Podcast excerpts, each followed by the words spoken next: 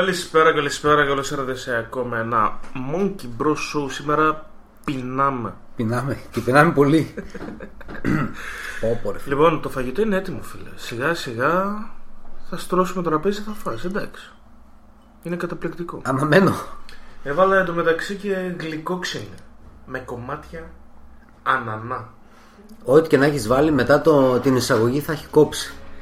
Ναι, όχι ρε, δεν θα κόψει. Μια χαρά θα είναι. Μετά την εισαγωγή που έπαιξε έχει κόψει Α, σίγουρα. την εισαγωγή της εκπομπής εννοείς; Ναι. Ε, The Voice. Ποιότητα, μουσική. Πάνω απ' όλα. Ε, καταπληκτικός ε, ο Μουζουράκης σαν ε, Καραγκιόζης Μπερντέ. καρα... Φίλε τι καραγκιό είσαι αυτός ρε. Και θέλει να το να περάσει και σαν ε, ροκ τύπος ρε μαλάκα Δηλαδή εντάξει, εντάξει. Ναι, είναι πολύ καραγκιόζιδε. Πολύ ροκ τυπάδε καραγκιόζιδε, αλλά δεν σημαίνει ότι άμα είσαι καραγκιόζης γίνεσαι ροκ. Σωστά, σωστά. Λοιπόν, πριν ξεκινήσουμε, ε, για όποιον βρίσκεται Θεσσαλονίκη, έχω να πω το εξής. Ε, ότι Ελάτε να φάτε. Όχι, ξέρεις πες και τη διεύθυνση ναι, και το κουδούνι. Λοιπόν, ε, την Παρασκευή που μας πέρασε έπαιξα DJ set στην, ε, στο Door 55 σε ένα event το οποίο γίνεται κάθε Παρασκευή και το οποίο το κάνουν οι Αντιλόπες. Οι Αντιλόπες είναι μια ομάδα DJs οι οποίοι- και παραγωγών οι οποίοι βρίσκονται η μισή ε, Θεσσαλονίκη, η μισή Αθήνα και κάνουν διάφορα. Όποιος γουστάρει λοιπόν να ακούσει σωστό hip hop, Balkan κτλ. κτλ κάθε Παρασκευή στον Door, στον Door 55 και άμα βρεις τις αντιλόπες στο... Κόψε την πατάτα φίλε μου, έλα. Λόγω να μην χτυπήσει το πιάτο. Για πες. Οκ, δεν πειράζει. Σήμερα θα είναι πιο χαλαρή φάση. Και σύντομη. The, The Antelopes στο facebook κάνει και ένα like για να έχει ενημέρωση. Αυτά. Ε, επίσης, σε αυτή την εκπομπή όπου θα μιλήσουμε για δύο ταινίες, δύο σειρές και θα περάσουμε στο κύριο review μας το οποίο είναι για, το, για τη σειρά του... Μη μαλακίζεσαι ρε που, για να κάνουμε εκπομπή. Συγγνώμη, πες. Ε, θα είναι για το Punisher ναι.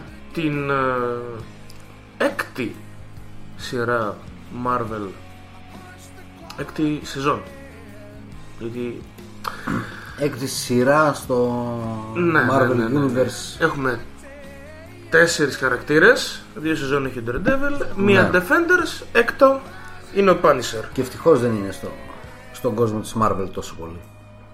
Και Εννοείς σεζόν. το ευρύτερο έτσι και, και των σειρών και του υπολείπου Γενικά η πρώτη σεζόν, δεν ξέρω αν υπάρχει δεύτερη, δεν ήταν στον κόσμο της, του Marvel Universe. Δεν είχε να κάνει κάτι με Ναι, δεν είχε να κάνει με τίποτα. Γι' αυτό και θα Ήταν τη καλό. συζητήσουμε στο τέλος. Πριν όμως από το κύριο review θα έχουμε και συνέντευξη. Έχουμε τον Ανδρέα Μιχαηλίδη, ο οποίος είναι συγγραφέας, είναι αφηγητής, ασχολείται με την αφήγηση παραμυθιών κτλ. Αφηγητή τι φάση. Αυτό, αφ- αφήγηση παραμυθιών, μύθων. Έλα, μπες, μπες, μπες. Οκ. Η φάση σήμερα είναι. Έχουμε κόσμο. Και έτσι.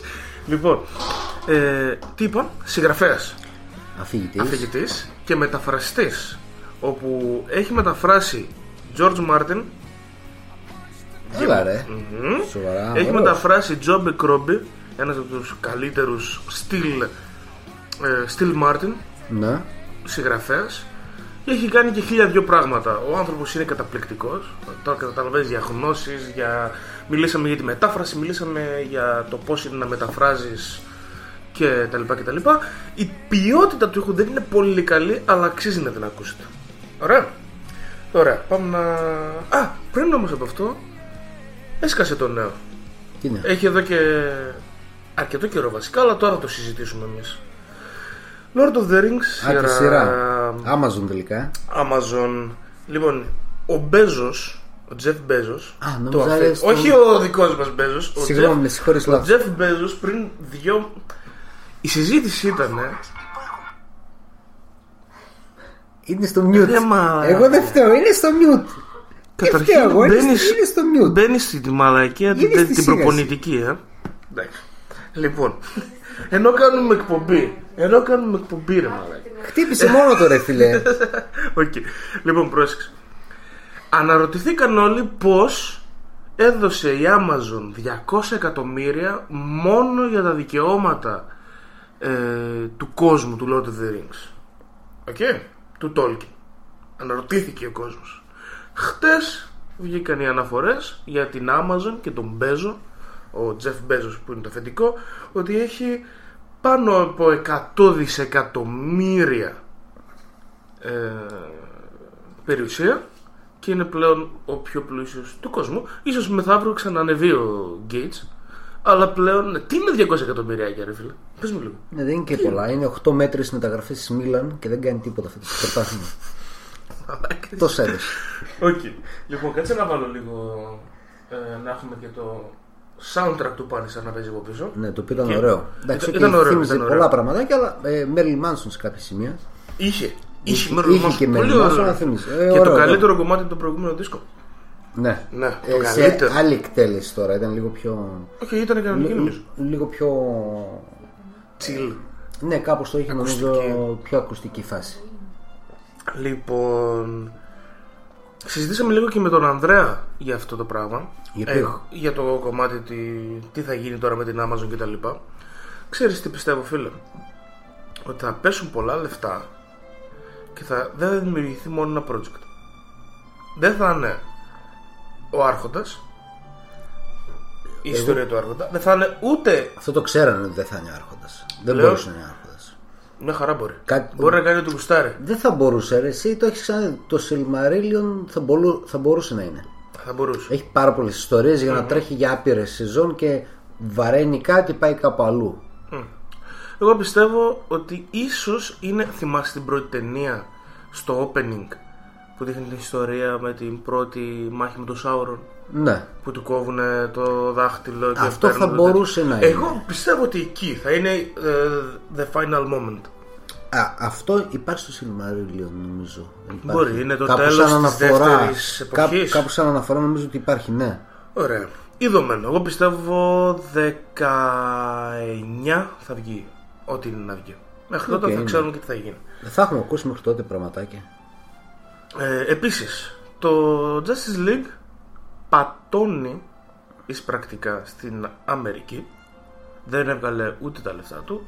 Χειρότερο άνοιγμα για όλες τις ταινίες της Marvel. ε, τι, και της Marvel, προφανώς. Το σώζει νομίζω η τέτοια. ε. το σώζει καμιά Κίνα.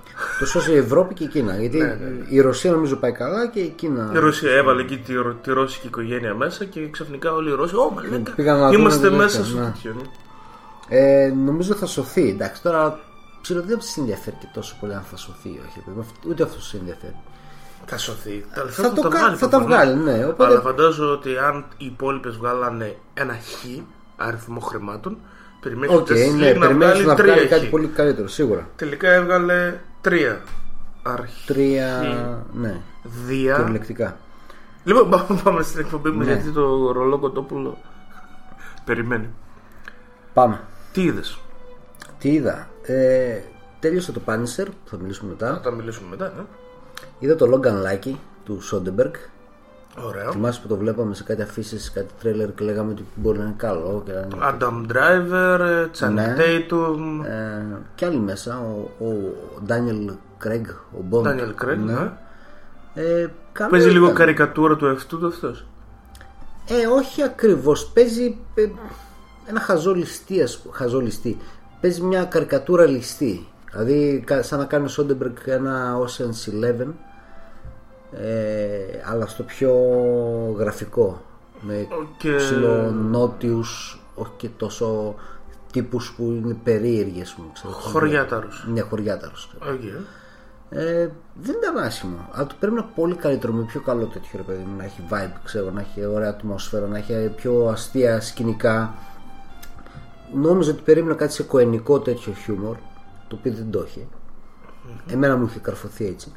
Ε, αλλά ήταν ωραία και ήταν ωραία ιστοριούλα, πολύ απλή, με και ο Driver, πως Adam Driver δεν λέγεται; Ναι, ναι, ναι. Και αυτός ωραίος ήταν. ε. Παίζει ένα τύπο που Kylo έχει. Ren. Ναι, παίζει ένα τύπο που έχει ένα χέρι. Το άλλο είναι ε, ψεύτικο ρε παιδί μου. Οκ. Και παι- παίζει το ρόλο του στην ταινία μου το όλο τέτοιο. Και ο αδερφός του κουτσένει, ξέρω. Οπότε υπάρχουν αστιάκια έτσι ψηλοεξές ρατσιστικά και τέτοια ρε παιδί μου. Τι στις δύο αδέρφια, ας πούμε, ένας κουτσός, ένας χωρίς χέρι, κάνονται μαζί το ένα και κάτι τέτοιο. Ό,τι και να. σκάει ο άλλος, ας πούμε, επειδή ήταν και δύο παίχτες, νομίζω, baseball, κάτι τέτοιο. Και πολύ άνετα άλλο με το ένα του χέρι. Το καλό, ας πούμε, πετάει σε μια απόσταση μακρινή, μια μολότοφ, ας το πούμε, σε ένα αυτοκίνητο και το διαλύει έτσι. Χωρίς να υπάρχει λόγος. Οκ, ναι, έτσι. Είναι, έχει μερικά Είναι ωραία διασκεδαστική. σκηνικά. Είναι, ήταν καλό, ήταν καλό. Όχι κάτι ιδιαίτερο όμως. Δηλαδή περίμενα καλύτερα πράγματα. Αλλά είδες και το American Made, έτσι. Το American Made. Τον Cruise. Tom Cruise, ε, ο οποίος είναι εγγύηση τελικά σε τέτοιου είδους ταινίες. Όχι σε μούμιες κλπ. Ε, εδώ έχουμε τι είχε, Doug Liman σκηνοθεσία. Νομίζω έχει πάρει μέρος σε κάποιο από τα με το Matt Damon τε- τα James Bondικά στυλ ε, που δεν θυμάται, ξυπνάει αλλά... Born. Born, νομίζω ότι έχει κάνει κάποιο Born αλλά δεν είμαι και σίγουρος ε, Που έκανε το τέταρτο; Με τον Renner. Μπορεί. Μπορεί. Ε, Doug Liman σκηνοθεσία. Ε, α- βασισμένο σε, με- σε αληθινή ιστορία. Και αυτό είναι το γαμάτο, ας πούμε, της ταινίας. Αεροπόρος της TWA τέλη 70s. Το, το κάνει, τον προσεγγίζει η CIA. Ναι, ρίξε. Ε, Ναι. τον προσεγγίζει η CIA να παραιτηθεί από την TWA να πάει να δουλέψει για αυτούς με ένα αεροσκάφος να γυρνάει όλη την κεντρική και νότια Αμερική όπου υπάρχουν κομμούνιστες, επαναστάτες, δικτάτορες και ξέρω εγώ οτιδήποτε να τραβάει φωτογραφίες ρε παιδί μου, για να μπορούν οι Αμερικανοί να δουν το τι γίνεται και στην πορεία αυτός ε, κάνει παρέα και με τον Εσκομπάρ με άλλους ε, των ναρκωτικών εκεί της περιοχής.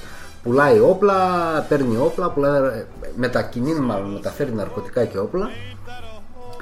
Και είναι πολύ γαμάτο γιατί όπως αρχίζει η ταινία και λέει ότι ε, αυτό είναι το αμερικάνικο όνειρο όντως αυτό είναι το αμερικάνικο όνειρο. Είναι ωραίο στο τέτοιο είναι εκεί που τον βλέπεις ότι ξεκινάει σαν ένας πιλότος μιας αεροπορικής πάει σε κάτι άλλο, στο τέλος γίνεται, μεταφέρει ναρκωτικά, έχει κερδίσει τρελά λεφτά, ας πούμε. Κάνει τα πάντα όλα. Στο τέλος, τώρα δεν ξέρω, OK, spoiler είναι, ας δεν το λέω. Όχι, μην το λες στο τέλος, ρε φίλε. Στο τέλος πήγαινα να πω όχι το τέλος της ταινίας, αλλά σπο- θα έκανα spoiler Όχι, κατά ναι, τη ναι. διάρκεια του τέτοιο, οπότε το αφήνω. Οπότε και αυτό ε, διασκεδαστικό. Αυτό είναι καλό, αυτό είναι το, πο- το πολύ καλύτερο σε σχέση με το άλλο, ρε παιδί μου, δηλαδή μετράει. Το βλέπεις και το βλέπεις πολύ ευχάριστα και σαν Tom Cruise και σαν περιπέτεια και σαν κομμωδία έχει ωραία σκηνικά. Εγώ φίλε είδα δύο σειρούλες Είδα το Alliance Grace Netflix από τη, βασισμένο στο βιβλίο της Margaret Atwood το οποίο ονομάζεται Να το Alliance έχεις πει την Grace προηγούμενη και το βλέπω. Είχα δει ένα-δυο- Αρχίζει και γίνεται καλός σου σου. Ε, ε. εγώ λέω, σου είπα ότι θα πάει για να σηκώσει όλα τα, τα mini series βραβεία του χρόνου στο Emmy. Θα Αυτό τα είναι πάρει. 6 επεισόδια. 6 επεισόδια, 45 λεπτά μέσο όρο το καθένα. Η ιστορία έχει να κάνει με μία ε, δολοφόνο η οποία εμείς τη γνωρίζουμε 17 χρόνια στη φυλάκα Οκ. όπου αυτή είναι πιτσιρι, πιτσιρίκα, δηλαδή στα 15 πρέπει να μπει στη φυλακή οπότε τώρα εσύ τη βλέπεις είναι πάλι πιτσιρίκα στην ουσία okay.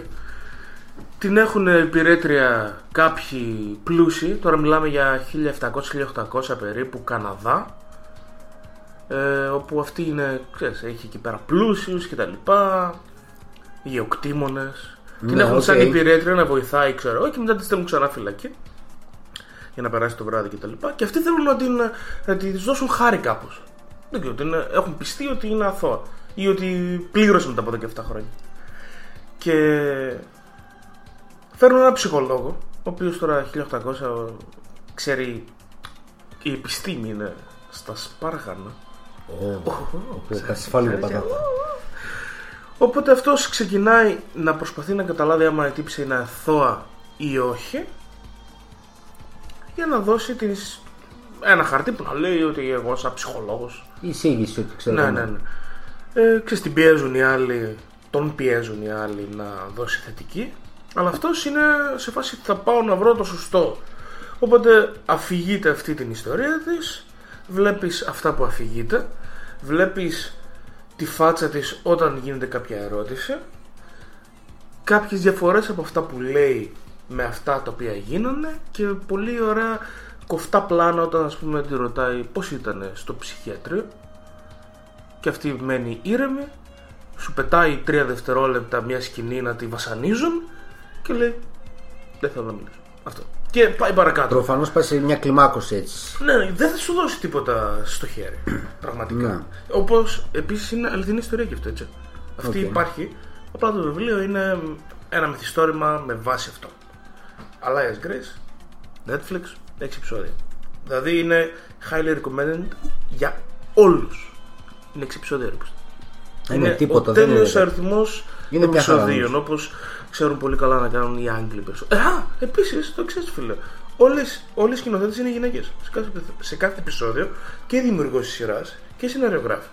Οκ, Και μετράει. Ναι. μοιάζει Έχει- πάρα έχει- πολύ έχει κάνει- γιατί η βάση της ιστορίας είναι το ότι είναι μια γυναίκα που την ορίζουν συνέχεια οι άντρες. Ακόμα κι αν την έκανε τη δολοφονία, εσύ είσαι σε φάση καλά του έκανε. Με πιάνεις. Ναι. Ακόμα και αν στην... η φάση είναι τώρα ότι ήταν ε, παθητική σε όλο αυτό, ότι δεν το θυμάται, οι, οι δολοφονίες γίνανε προφανώς. Okay. Ε, ή έβαλε αυτή τους πόρους για να γίνει η δολοφονία από τον συνεργό της. Ακόμα και να το έκανε, καταλαβαίνεις γιατί το έκανε ρε φίλε. Γιατί πόσο ο πατέρας της ένα Επηρέασε κάτι. Ναι, οκ, πώς, οκ. πώς ε, τα αφεντικά, πώς ε, μπλα μπλα μπλα. Α πάρα μην πολύ ωραία σπολάρουμε πράγματα. σε τέτοιο. ναι. Ναι, ναι, ναι. Το άλλο είναι το You're the Worst. Εντάξει, τα έχουμε ξαναπεί. 4. Τι δεν μ' αρέσει σε αυτή τη σεζόν; Υπάρχει Προσπαθούν κάτι να, που δεν σ' αρέσει. προσπαθούν να κάνουν τη χοντρή likable. Α, αυτό. Δεν είναι likable αυτή η μαλακισμένη. Θέλει ξύλο, γονατιές. Είναι ο χειρότερος χαρακτήρας που υπάρχει σε σειρά ever. Με νευριάζει πραγματικά. Κανονικότατα. Πάω να πει ότι παίζει πολύ καλά το ρόλο. Ναι ρε φίλε, δεν ξέρω. Πάω να πει ότι παίζει πολύ καλά Ναι, το ή δεν ρόλο. παίζει ρόλο. Θέλω να τη βρω, να τη Νομίζω βρεις ότι στον είναι δρόμο. αυτός της, δηλαδή παίζει τον εαυτό της; Πώς βρίσκανε τον Τζόφρι στον δρόμο και τον κράζανε Τον τον κράζανε, ηθοποιό, ο οποίος είναι πάρα ένα, ξέρεις, ένα παιδάκι πολύ Εντάξει, οκ, ξέρεις, ό,τι να είναι. χαλαρός cool. και τα λοιπά και, και τον βρίζαν. Εγώ αυτή θέλω να τη βρίσω κανονικά, είμαι τέτοιος. Να γίνω από αυτούς. Για αυτήν. Ένα αυτό. Ένα δεύτερο, ότι ο μαύρος ο ράπερ δεν φαίνεται πάρα πολύ. Δεν ξέρω για ποιο λόγο. Ε, καλά, έχουν εντάξει, κόψει το τώρα- ρόλο. Τον έχουν κόψει τον έχουν κόψει και αυτός, αυτή και αυτός δίνανε γεύση. Δίνανε ρε φίλε, αλλά ήταν τόσο. Ναι, δίνανε μια γεύση, αλλά δεν ήταν και οι main characters, ας πούμε εδώ. Ναι, ε, αυτό που μου αρέσει είναι ότι οι main characters είναι, το, είναι καλοί. Αλλά η Β είναι και αυτή πολύ καλή, οπότε τίποτα δεν πάει χαμένο. Οκ, ναι, ναι, ναι. Είχαν, πρόσθεταν κάτι καλύτερο, ας πούμε, στο όλο τέτοιο. Εγώ γαμώ το έχω, σκαλ, έχω σκαλώσει γιατί δεν μπορούσα να το βρω. Το σταματήσαν τη, τον υποτιτλισμό από την προηγούμενη σεζόν και δεν το έχω τελειώσει την προηγούμενη σεζόν. Ε, μακάρι να συνεχίσουν. Ε, και Δεν να... ξέρω, κανένα Netflix άμα το βγάλει αφού Όχι, τελειώσει όχι, όχι, τέτοια. Γιατί αυτά είναι Τι, του FX. FX, τα οποία έχει τα δικά της streaming. Και νομίζω Α, ότι οκ. έπεσε και η Hulu και έριξε full φράγκα για να τα πάρει όλα. Σοβαρά; Ε, ναι, για να ανεβεί δεν μπορεί άλλο, ρε φίλε. Ναι, πρέπει και αυτή. Αλλά τώρα Hulu είσαι, ρε φίλε. Ε, τι, Hulu. Ε, Εντάξει, κόλλησε. Έκανε, είδα και το πρώτο επεισόδιο της νέας ε, Seth Rogen Goldberg σειράς στο Hulu. Το Future Man. Καλός Α, της οκ, και μαλακία. είναι, το είχα δει κάπου ένα, Ναι, κάτι ναι, ναι. έπαιζε. Είχαν ανεβάσει τα... Καλό ήταν. Είναι καλό της και μαλακία. Αυτός είναι ένας πιτσιρικάς ο οποίος... Πιτσιρικάς. Ένας νεαρός ο οποίος δουλεύει ε, ως καθαριστής Ναι. και είναι στο... και παίζει συνέχεια ένα game. Οκ. Το οποίο και καλά, κανείς δεν το έχει τερματίσει ποτέ. Στο πρώτο επεισόδιο το τερματίζει και εκείνη τη στιγμή ανοίγει μια πύλη στο χρόνο και οι πρωταγωνιστές του παιχνιδιού έρχονται και του λένε εσύ είσαι ο, ο, ο ήρωας Savior. Τέτοιο είναι. Τέτοια φα- Και μετά ξεκινάνε αυτοί και προσπαθούν να σταματήσουν την καταστροφή του κόσμου, το Apocalypse. Αλλά θυμίζει λίγο πως ε, ο Thor στην πρώτη ταινία και η Wonder Woman που έρχονται στην εποχή μας και όλα τους φαίνονται περίεργα αυτό το comedy στην ότι αυτός είναι πολύ βλακαμάς δεν έχει καμία σχέση με τον πολεμιστή που νομίζουν αυτοί Ότι είναι, ναι. ναι, ας πούμε, τώρα επειδή είναι και Hulu, δεν είναι Σοβαρό κα- κάποιο τέτοιο. κανάλι. Όχι σοβαρό, δεν είναι. Α.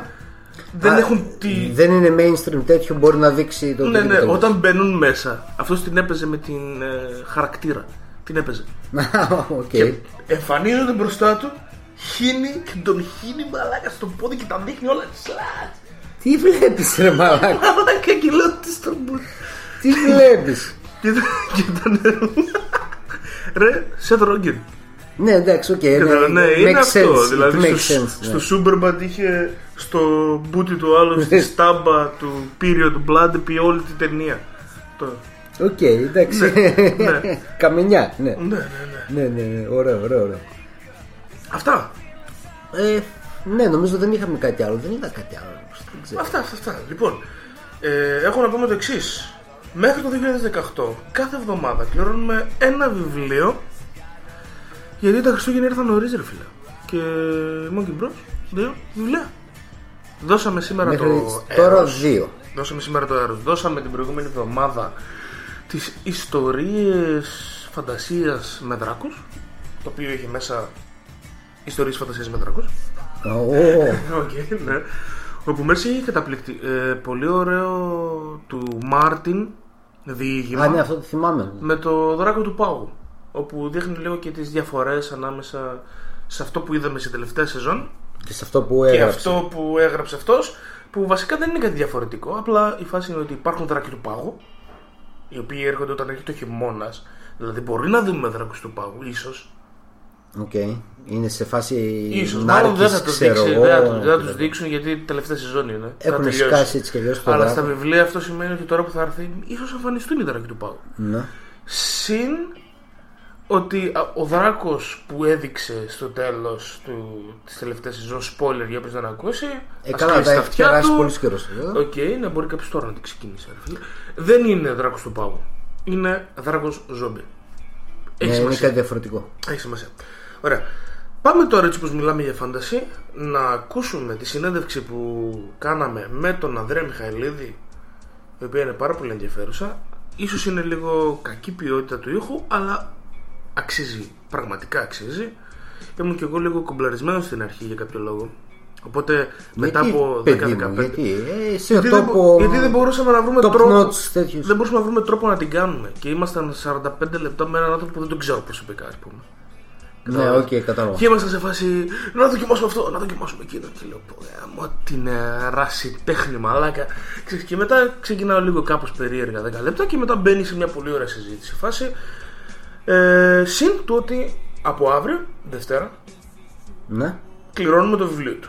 Το αμόνιμο Ωραία. τραγουδά, το οποίο είναι πολύ καλό βιβλίο. Για φάνταση ελληνικό, με όλα τα στοιχεία που μπορεί να έχει ένα ελληνικό φάνταση, με όλα τα στοιχεία του ίδιου του ο Ανδρέα, γιατί ως αφηγητής και παραμυθάς, το βιβλίο είναι ένα αλληγορικό ταξίδι, εσύ βλέπεις το ταξίδι του ήρωα, αλλά στην ουσία είναι το αλληγορικό ταξίδι του αφηγητή ώστε να γίνει αφηγητής. Και αφ- παραμυθάς, δηλαδή Ναι, το πώς ναι. το αμόνι που τραγουδά είναι στην ουσία το παραμύθι, με πιάνεις τη... Ναι, ναι, κατάλαβα, κατάλαβα. το να φτιάξεις παραμύθι. Οκ. Ωραία. Ακούμε και επιστρέφουμε. Βασικά, βάζω κομμάτι. Βάζει Μπαίνει- κομμάτι, ακούμε τη Μπαίνει η συνέντευξη. συνέντευξη και ερχόμαστε με το Punisher. Έγινε. Το κομμάτι που θα ακούσουμε είναι καταπληκτική κομματάρα. Είναι της ε, Little Sims, Ναι. 23χρονη Νιγηριανή η οποία μεγάλωσε στην Αγγλία. Ράπερ πολύ σωστή με ενορχιστρώσεις κτλ. κτλ. Στίχοι δυνατή, πάρα πολύ δυνατή. Και η τύπισσα είναι για την κορυφή. Τώρα Τόσο καλή. ξεκινάει. Οκ. Τόσο, για- Έχει κανένα δύο χρόνια που έχει βγάλει δεύτερο δίσκος. Για ρίξτε Το το. συγκεκριμένο λέγεται Backseat από τη Little Simz. Για να το ακούσω.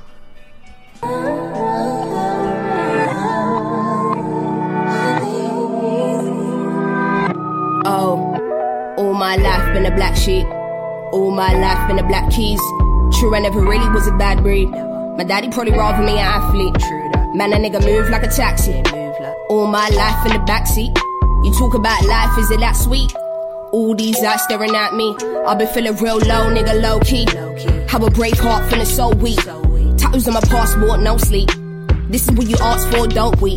Don't whinge, man, I'm here, won't leave. All I wanna do is make songs, blow trees. Wouldn't be honest with myself if I don't speak. So I make the point to address it, man, you know me. Got me believing in Buddha, the more I proceed. Oh, this life ain't guaranteed. All my life felt a cold breeze, in and out, but staying up and never down. You're hearing me now, give me some time and a little space, I'll figure it out. They wanna know my whereabouts and who I'm around. Been in one and for time, trying to find a way out. You can hear it in my rhymes, I'll be thinking, I'ma be ghost for a minute. Don't get in your feelings, I ain't even wrote for a minute. Not a single lyric, man, I got a life that is crazy. Most cannot live it, see I'm trying to sabotage. Got me fucking living all my life, been a black sheep. All my life, been a black kid. True, I never really was a bad breed. My daddy probably robbed me an athlete. Man, a nigga move like a taxi. All my life in the backseat. You talk about life, is it that sweet? All these eyes staring at me. And I miscalled everyone. What? All I hear them saying is, look what you become. What? This is what you signed up for. Did you forget? This is what you get. This is what you get. All these eyes in the front row. Hella pure souls in the front row. Remember seeing J. Cole, I was in the front row. Couldn't move, was an ought if you must know. Still struggling to find who I trust though. All my life in a cut though. All my life caught the bus home through the north side. Got a pedal bike, mommy flipped when I got home. Like people get killed out here, but mommy, I'm a rider and a fighter. Never been a dickhead in life, don't ever try me. Don't get it confused cause I'm humble and I'm quiet. Loud niggas step into Sims and get silenced. I ain't gotta say how when it don't involve violence. Though I got G's that are ready and they're here for it, but there's no need. I just want peace.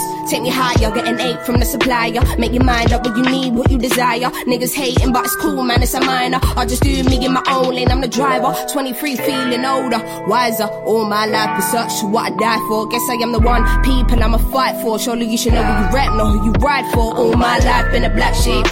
All my life been a black keys. True, I never really was a bad breed. My daddy probably rather me athlete. Man, a nigga move like a taxi. All my life in the backseat. You talk about life, is it that sweet? All these eyes staring at me. Hey, phone rings and I miscalled everyone. What? All I hear I'm saying is, look what you become. What? This is what you signed up for. Did you forget? This is what you get. This is what you get. Hey.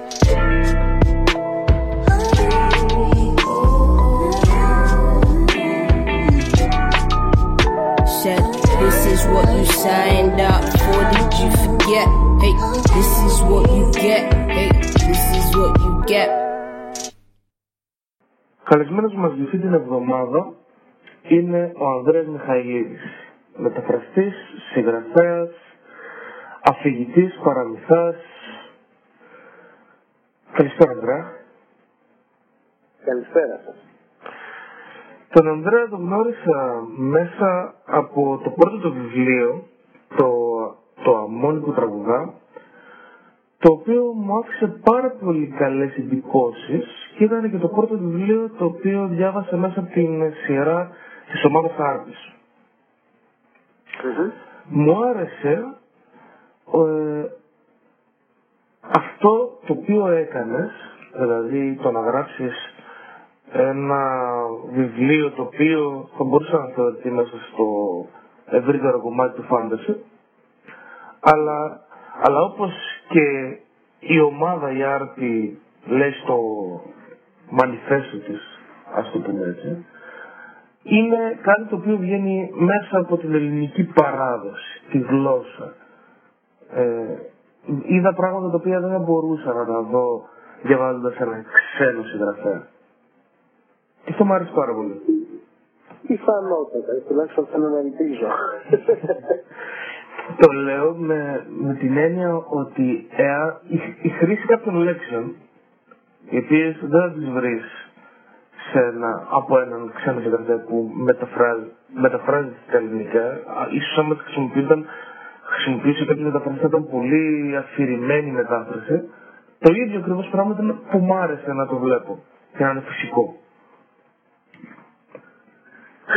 Η, η ελληνική γλώσσα γενικά είναι μια πολύ έντονα ε, προφορική γλώσσα.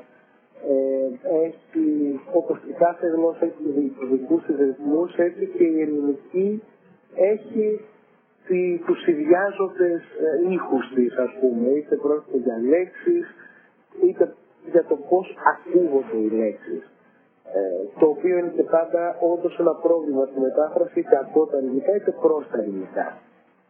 Mm-hmm. Και από ό,τι όσους έχω παρακολουθήσει, ε, η βάση σου είναι η αφήγηση, το παραμύθι. Το βιβλίο αυτό, το Αμόνι, το έφτιαξες έχοντας ως σκοπό να αφηγείται και ε, φυσικά. Για την ακρίβεια το συγκεκριμένο βιβλίο είναι γραμμένο όπως ακούγεται. Δηλαδή αυτές τις ιστορίες τις είχα φτιάξει κάποιες μάλλον από αυτές στη διάρκεια της ε, πορείας μου στην αφήγηση ε, και τις είχα αφηγήσει σε κοινό. Και είναι γραμμένες στο βιβλίο μαζί και με τα σημεία στήξης και τις παύσεις όπου μπορούσα όπως τις έλεγα στο κοινό. Παρά όπως θα γράφονταν θεωρητικά σε ένα λογοτέχνημα και μετά να πρέπει κάποιος να το μετατρέψει σε αφήγηση. Δηλαδή είναι σαν να έχω κάνει εντός εισαγωγικών απομαγνητοφώνηση μια ζωντανή αφήγηση.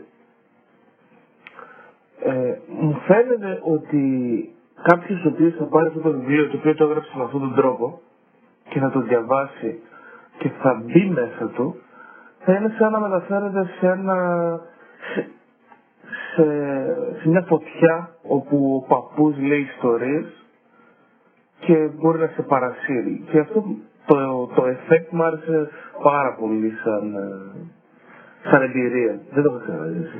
Ξέρω πόσο... Να. Ναι, όχι, δεν χαίρομαι πολύ που το αναφέρεις αυτό, διότι οι ιστορίες γύρω από τη φωτιά είναι ένα από τα βασικά θέματα του βιβλίου. Mm. Οπότε να σε ρωτήσω, εσύ πώς ξεκίνησες να ασχολείσαι με την αφήγηση; Ε, ξεκίνησα να ασχολούμαι με την αφήγηση κάπως συμπτωματικά και κάπως την πιο κατάλληλη στιγμή μπορούσε να γίνει. Ε, είχα μάθει μέσω μιας φίλης που γράφαμε παλιότερα και οι δύο εκείνη στην ε, στο site του Comic ε, της Βασιλείας Βαξεβάνη, είχα μάθει ότι υπάρχει σχολεία αφήγηση στην Ελλάδα. Δεν ήταν κάτι πρωτάκουστο για μένα. Όταν μιλάμε 2010 ή 9 ίσως που το είπα πρώτη φορά. Ε, και μου φάνηκε εξαιρετικό αυτό. Πάντοτε αγαπούσα τις ιστορίες, πάντοτε αγαπούσα γενικότερα το παραμύθι. Αυτό δεν έχει περάσει ότι θα υπάρχει μια σχολή που να σε εκπαιδεύει πώ να το κάνεις αυτό προφορικά, δημόσια. Όσο πέρασε κάποιο καιρό, ε, βρέθηκα τέλο πάντων σε μια στιγμή, σε μια καπή της ζωής μου τότε, 27-28 χρονών, που πραγματικά είχα λίγο πελαγώσει ως προς το που πάμε τώρα. Και εκεί έτυχε και με κάποια παρέλαση να πάω στο φεστιβάλ παραμυθί της Διάς που οργανώνονταν και οργανώνεται από την ίδια σχολή ε, και να γνωριστώ με τους αφηγητές. Αυτό ήταν. Ε, εκείνη, εκείνη, σε εκείνο το ταξίδι αποφάσισα οπωσδήποτε να παρακολουθήσω ε, τη σχολή αφήγησης. Και πώς ήταν αυτό το φεστιβάλ; Mm, συγγνώμη. Πώς ήταν αυτό το φεστιβάλ; Μου φαίνεται πάρα πολύ ωραίο. Και να μαζεύεται κόσμος. Τώρα εγώ φαντάζομαι με το μυαλό μου μικρές φωτιές, κόσμος, ησυχία και τον αφηγητή τον καθένα να παρουσιάσει τις ιστορίες του. Κοίταξε, ήταν πολύ καλά. Για μένα ήταν και μια τελείως μαγική εμπειρία γιατί δεν το είχα ξαναδεί αυτό κάτι οργανωμένο ποτέ. Ε, τώρα σου φορά το πώς ακριβώς ήταν. Αυτό διοργανώνεται στην δουλειά ε, και χρησιμοποιεί όσο γίνεται τις φυσικές ομορφιές της. Δηλαδή, άλλες παραστάσεις ε, γίνονται στο βουρκάρι, άλλες γίνονται στο, στο νοδιά. Ε, διαφορετικού είδους βέβαια, δηλαδή κάποιες είναι πιο έτσι μυστηριακές και σκοτεινές, άλλες είναι πιο ανάλαφρες και καλοκαιρινές.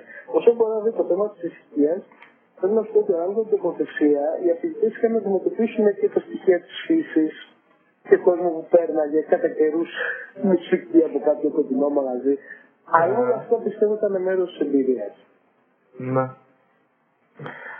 Και το αμόνι θα μπορούσαμε να πούμε ότι είναι το αλληγορικό ταξίδι για το πώς θα γίνει και ο καθε... ο... πώς θα γίνει ο παραμυθάς παραμυθάς.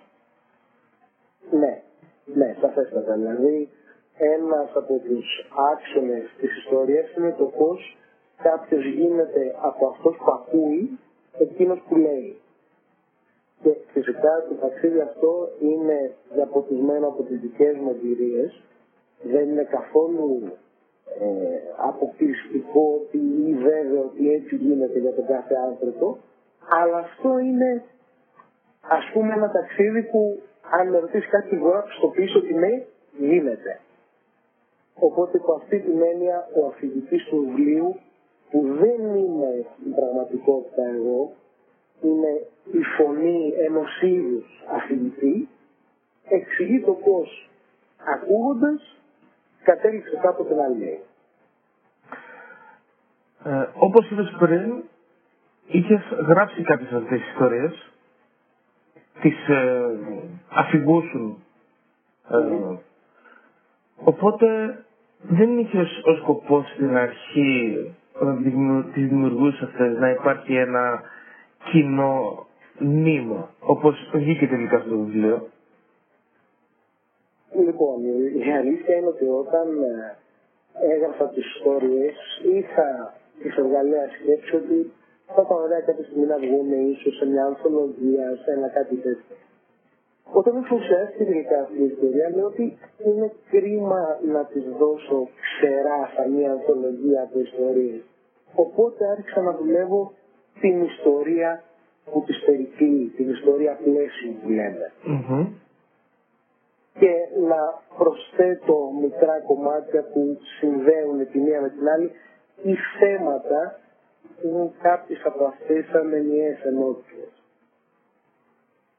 και μέσα σε αυτή τη συλλογή διηγημάτων που τελικά έχουν, βρίσκονται μέσα σε μια ολόκληρη ιστορία, τα οποία δημιουργούν μια ολόκληρη ιστορία, ε, είδα, αναγνώρισα, δεν ξέρω αν είμαι σωστός, αλλά είδα και στοιχεία από και την ελληνική μυθολογία προφανώς, σύγχρονη Ελλάδα, Βόρεια Ευρώπη, Ιαπωνία, ε, δεν ξέρω. Ισχύει. Μπορεί να κάνει και λάθος. Ε, όλα, όλα αυτά ισχύουν. Ε, είναι ότι όταν κάνουμε κουβέντα περί ιστοριών, είτε γραπτών είτε προφορικών, ε, από τις πρώτες,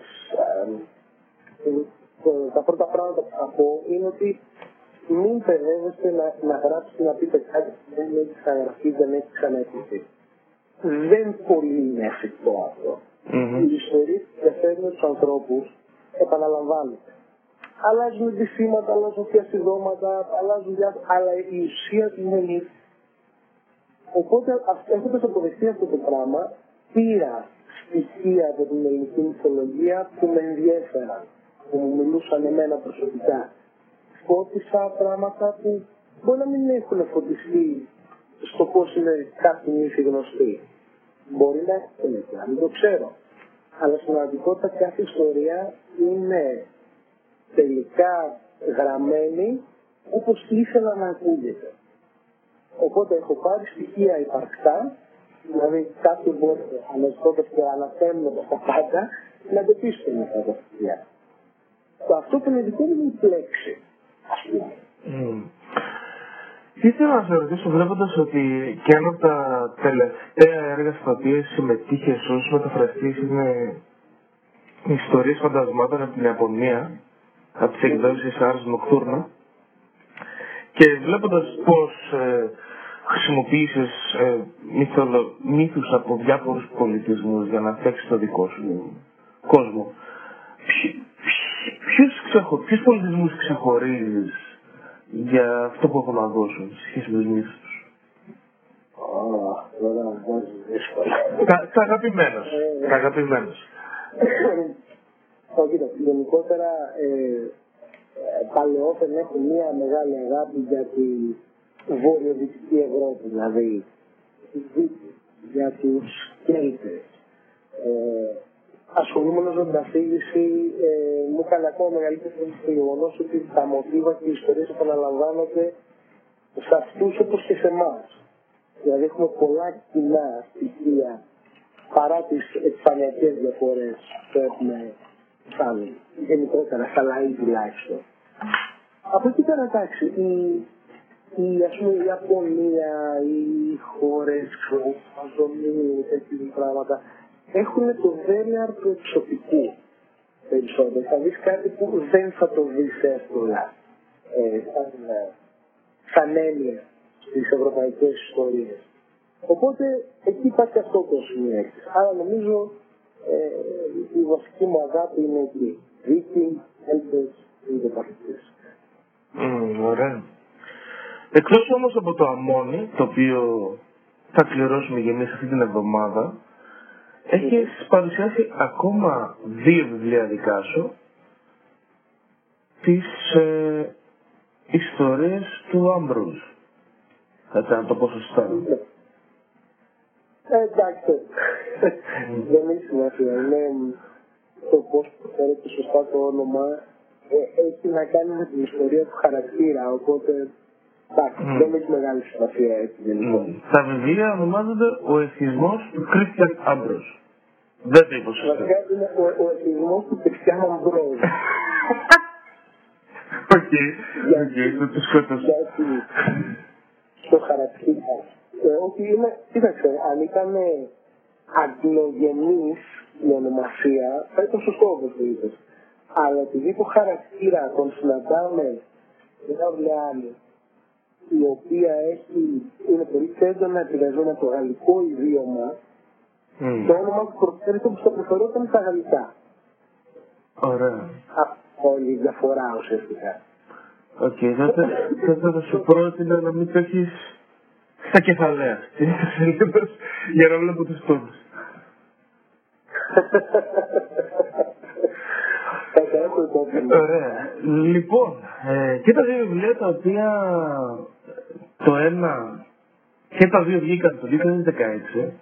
Το πρώτο ε, στη, τον ε, Ιούλιο και μετά τον Οκτώβριο, αν δεν κάνω λάθος, ναι.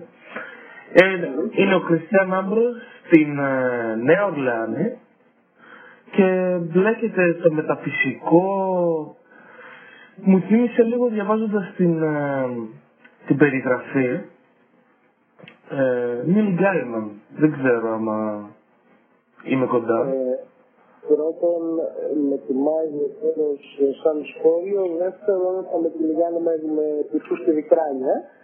Αλλά, να σου πω, στην πραγματικότητα, ε, αν πω ότι έχω ένα σημείο έναρξης κάποιον γνωστό συγγραφέα, αυτός είναι ε, Μάνον Λάγκρα.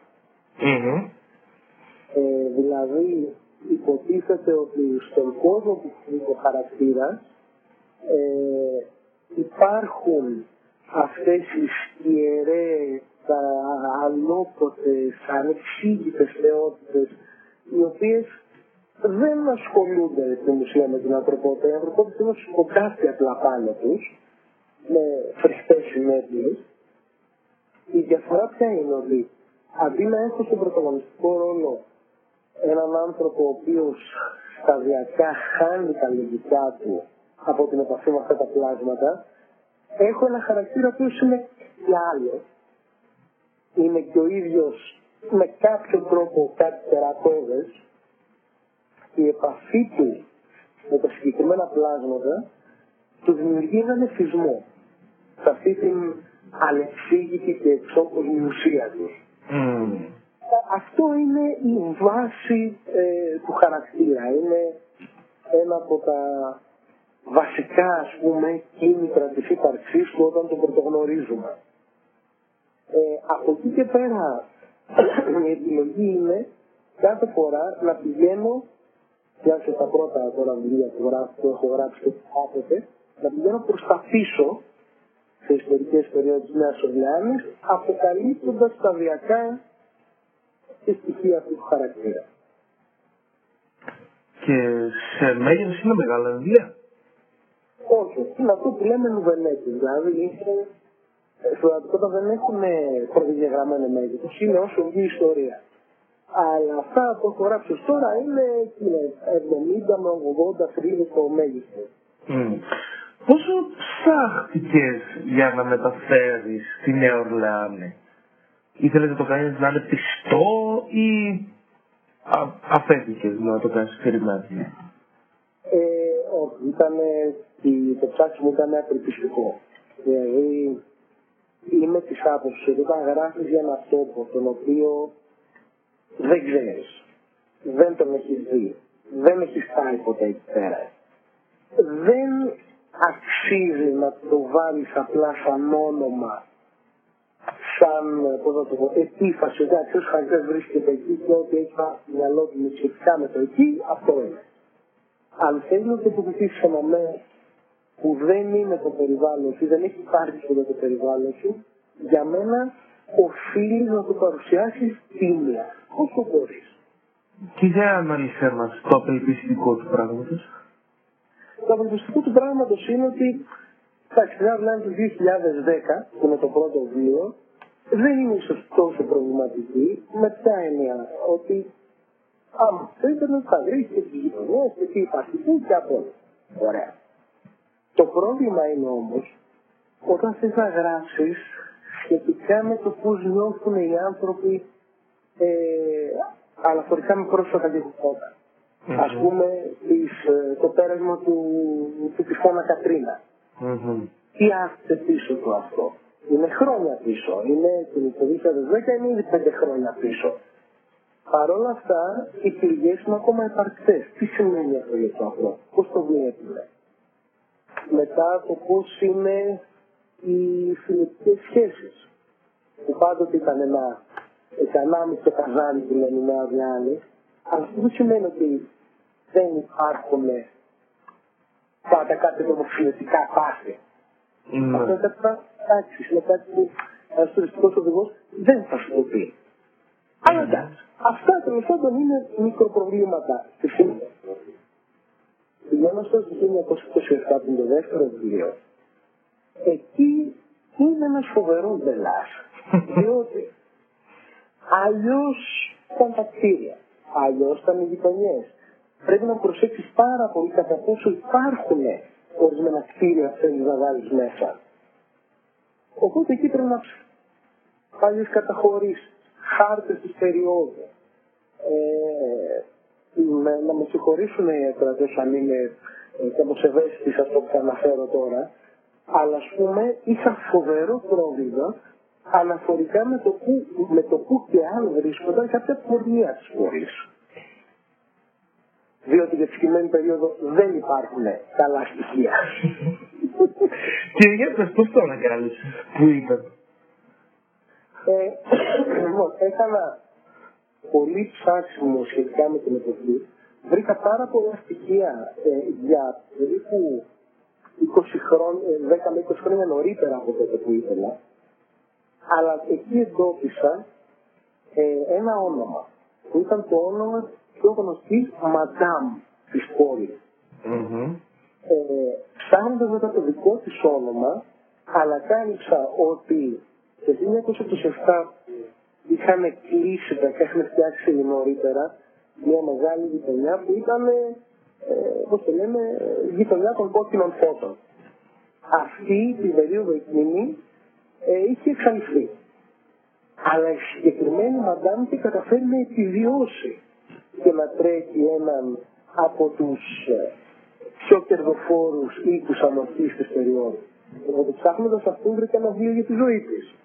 Mm. Και παίρνοντας από εδώ και από εκεί στοιχεία κατάφερα να συνθέσω αυτό που ελπίζω ότι είναι ένα φυσικό κολάζ για την περίοδο της συγκεκριμένη. Ωραία. Και ετοιμάζεις το τρίτο βιβλίο της σειράς; Το δεύτερο βιβλίο της σειράς το ετοιμάζω καιρό τώρα, απλά για διάφορους ε, προσωπικούς λόγους έχει τύχει να, να σκοντάφτω, να κολλάω, να μην προλαβαίνω να, να ασχοληθώ όπως πρέπει. Θα πρέπει ήδη να στη βγει, κανονικά. Ε, αλλά η ελπίδα μου είναι ότι είμαστε επιτέλους κοντά στο να πραγματοποιηθεί αυτό. Mm. Βλέπω εδώ στη σελίδα σου γράφει ότι ετοιμάζει και το πρώτο σου μεγάλο μυθιστόρημα. Όχι, λες τι, το, το blog μου λες. Ναι, ναι, ναι. Α, ναι. Αυτό είναι κάτι που θα πρέπει να το διορθώσω, ε, διότι το συγκεκριμένη, το συγκεκριμένο πράγμα που έγραφα εκεί πέρα, ε, έχει ξεμείνει από την εποχή που έγραψα που δημοσιεύτηκε το πρώτο αστυνομικό διήγημα. Mm. Και δεν έχω κάτσει να ανανεώσω συνολικά εκείνο το κείμενο, γιατί είχε και τις αντιλήψεις και τις απόψεις mm. της περίοδου εκείνη τη ζητήμα. Okay. Δουλεύω σε κάτι μεγάλο αυτή τη στιγμή επίσης. Είναι κατά κάτι πρώτο σαν συνέχεια στο αμόνι. Ε, αλλά ναι, εντάξει, αυτό είναι, είναι τελείως άλλο πράγμα από αυτό που αναφέρει ε, το site. Ωραία, ωραία. Άρα να περιμένουμε σε κάποια φάση τη συνέχεια για τον Αμπρόζ και τη συνέχεια περίπου του αμμονίου. Ε. Ναι. Ε, η, η ελπίδα μου είναι ότι μέσα στο χειμώνα θα δούμε τον τρίτο Αμπρόζ και προς την άνοιξη ε, πώς θα είναι, τη συνέχεια από το αμμόνιο. Το δεύτερο είναι πιο δύσκολο, αλλά είμαι αισιόδοξος σχετικά. Πώς είναι η σύνδεση, νομίζω ότι έχουμε στο μυαλό μας, τουλάχιστον εγώ, ε, εσύ είσαι πιο μέσα στα, στα πράγματα, συγκεκριμένα, ε, ότι η δουλειά του συγγραφέα είναι λίγο απομονωμένη, θέλει να έχει πολύ χρόνο μόνος σου να γράψεις. Ε, έτσι είναι και για εσάς, που έχετε και μια μικρή ομάδα εκεί στην Άρτη. Είναι και πιο πολύ να κάτσουμε να συζητήσουμε τα θέματα, να βοηθήσουμε ένας τον άλλον. Πώς το, πώς το κάνετε; Ε, αυτό είναι τώρα περίπου. Στην πραγματικότητα η ομάδα της Άρτης είμαστε σε αρκετά μεγάλο βαθμό ε, όλοι μαζί μόνοι μας. δηλαδή, έχουμε μια επαφή για θέματα διορθώσεων, επιμέλειας, ε, κατά περίπτωση κάποιες ερώτησεις αν χρειαζόμαστε σε κάτι, αλλά η αλήθεια είναι ότι ε, το έργο του συγγραφέα, θα πω η δουλειά αναγκαστικά, το έργο του συγγραφέα είναι μοναχικό. Ε, με την έννοια ότι θέλεις να κάτσεις, να, έχει, να έχεις ώρες να μελετήσεις τις δουλειές σου, ε, να χτυπιέσαι μόνος σου για δύο ώρες με μία παράγραφο επειδή δεν βγαίνει όπως θέλεις και ούτω καθεξής. Ε, τώρα από εκεί πέρα ανάλογα το είδος και το ύφος του βιβλίου μπορεί να έχει μεγαλύτερη ανάγκη από ανθρώπινη επαφή. Ε, Α, ας πούμε, το, ο Αμπρόζ είναι ένα βιβλίο το οποίο δεν θέλει ανθρώπινη επαφή. Θέλει δηλαδή, επειδή είναι, έχει την οπτική μία ενός συγκεκριμένου χαρακτήρα πάνω στα πράγματα, πρέπει να έχει τη δυνατότητα να απομονωθείς για να πει στο κεφάλι του χαρακτήρα. Αν όμως γράφεις ένα βιβλίο το οποίο επιχειρεί να πιάσει το, το συνέστημα των ανθρώπων σήμερα, το πώς, το πώς βιώνουν οι άνθρωποι καταστάσεις στον δρόμο, σε συγκεκριμένες γειτονιές ή οτιδήποτε τέτοιο, εκεί πρέπει να πας και να έρθεις σε επαφή με αυτό. Δηλαδή δεν μπορείς να το κάνεις μέσα από μια γυάλα. Διότι τότε θα είναι καθαρά μια απομακρυσμένη αντίληψη για το τι είναι αυτό που θες να γράψεις και όχι πραγματικά αυτό που θες να γράψεις. Δεν ξέρω αν δεσμεύει. Καταλαβαίνω, ναι, ναι, ναι. Αλλά ναι, νομίζω ότι σαν αφιστά μιλώντας το έργο της Εναφέ είναι γενικά μοναχικό. Mm. Εσύ όμως εκτός από συγγραφέας δουλεύεις και ως μεταφραστής. Βλέπω εδώ τις ε, περιπέτειες του νεαρού Sherlock Holmes. Βλέπω George Martin, υπότιτλοι των λεπτά βασιλείων και τα ταξίδια του Ταφ και τον Τζο Αμπέρκροντι, μισός βασιλιάς και μισός κόσμος. Βγήκε το τρίτο βιβλίο. Ναι, ναι, μπροστά σου έχεις προχωρήσει και το μισός πόλεμος που κλείνει την τριλογία.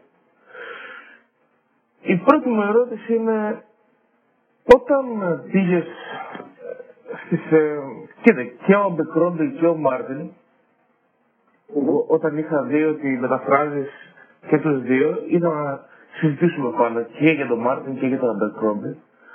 Ε, ξέρεις, μου φαίνονται δουλειές, πώς να το πω, ε, high profile στη μετάφραση. Δεν ξέρω για ποιο λόγο, έτσι απλά μου βγαίνει. Σαν fan του πάντα. Σαν fan του πάντα, εκεί. Ε, η ερώτηση είναι πώς την πήρε στη δουλειά. Η φάση ήταν ε, πάω το βιογραφικό μου ή σε επιλέξαν κάπως. Δεν ξέρω αν θα το συζητήσεις αυτό. Ε, λοιπόν, τι δεν ξέρω, με το μετέχνιο συνεργάζομαι αρκετά χρόνια πια. Ε, και σαν μεταφραστής, αλλά και κατά περίοδο σαν αξιολογητής. Δηλαδή, έρχονται βιβλία του εξωτερικό, ε, μου δίνουν να τα διαβάσω και να τους γράψω ε, τα σχόλιά μου, αν τα θεωρώ καλά, άσχημα για ποιο λόγο, αρχίζουν να μεταφραστούν, ε, τι θέλει, αν μπορεί να έχουν τέτοιου πράγματα. Ε, το αποτέλεσμα είναι ότι επειδή το fantasy είναι από τις μεγάλες μου αγάπες, οτιδήποτε τέτοιου περιεχομένου από στα χέρια μου, ε, είχα την να γράψω σχετικά εμπεριστατωμένα τι πιστεύω. Ε, αυτό τέλο πάντων κάποιος ε, το παρατήρησε. Ε, έπεσε λοιπόν αυτή στα χέρια μου η ε, για τον Abercrombie. Ο Abercrombie είναι συγγραφέα που τον ήξερα από τα, τις άλλες δουλειές.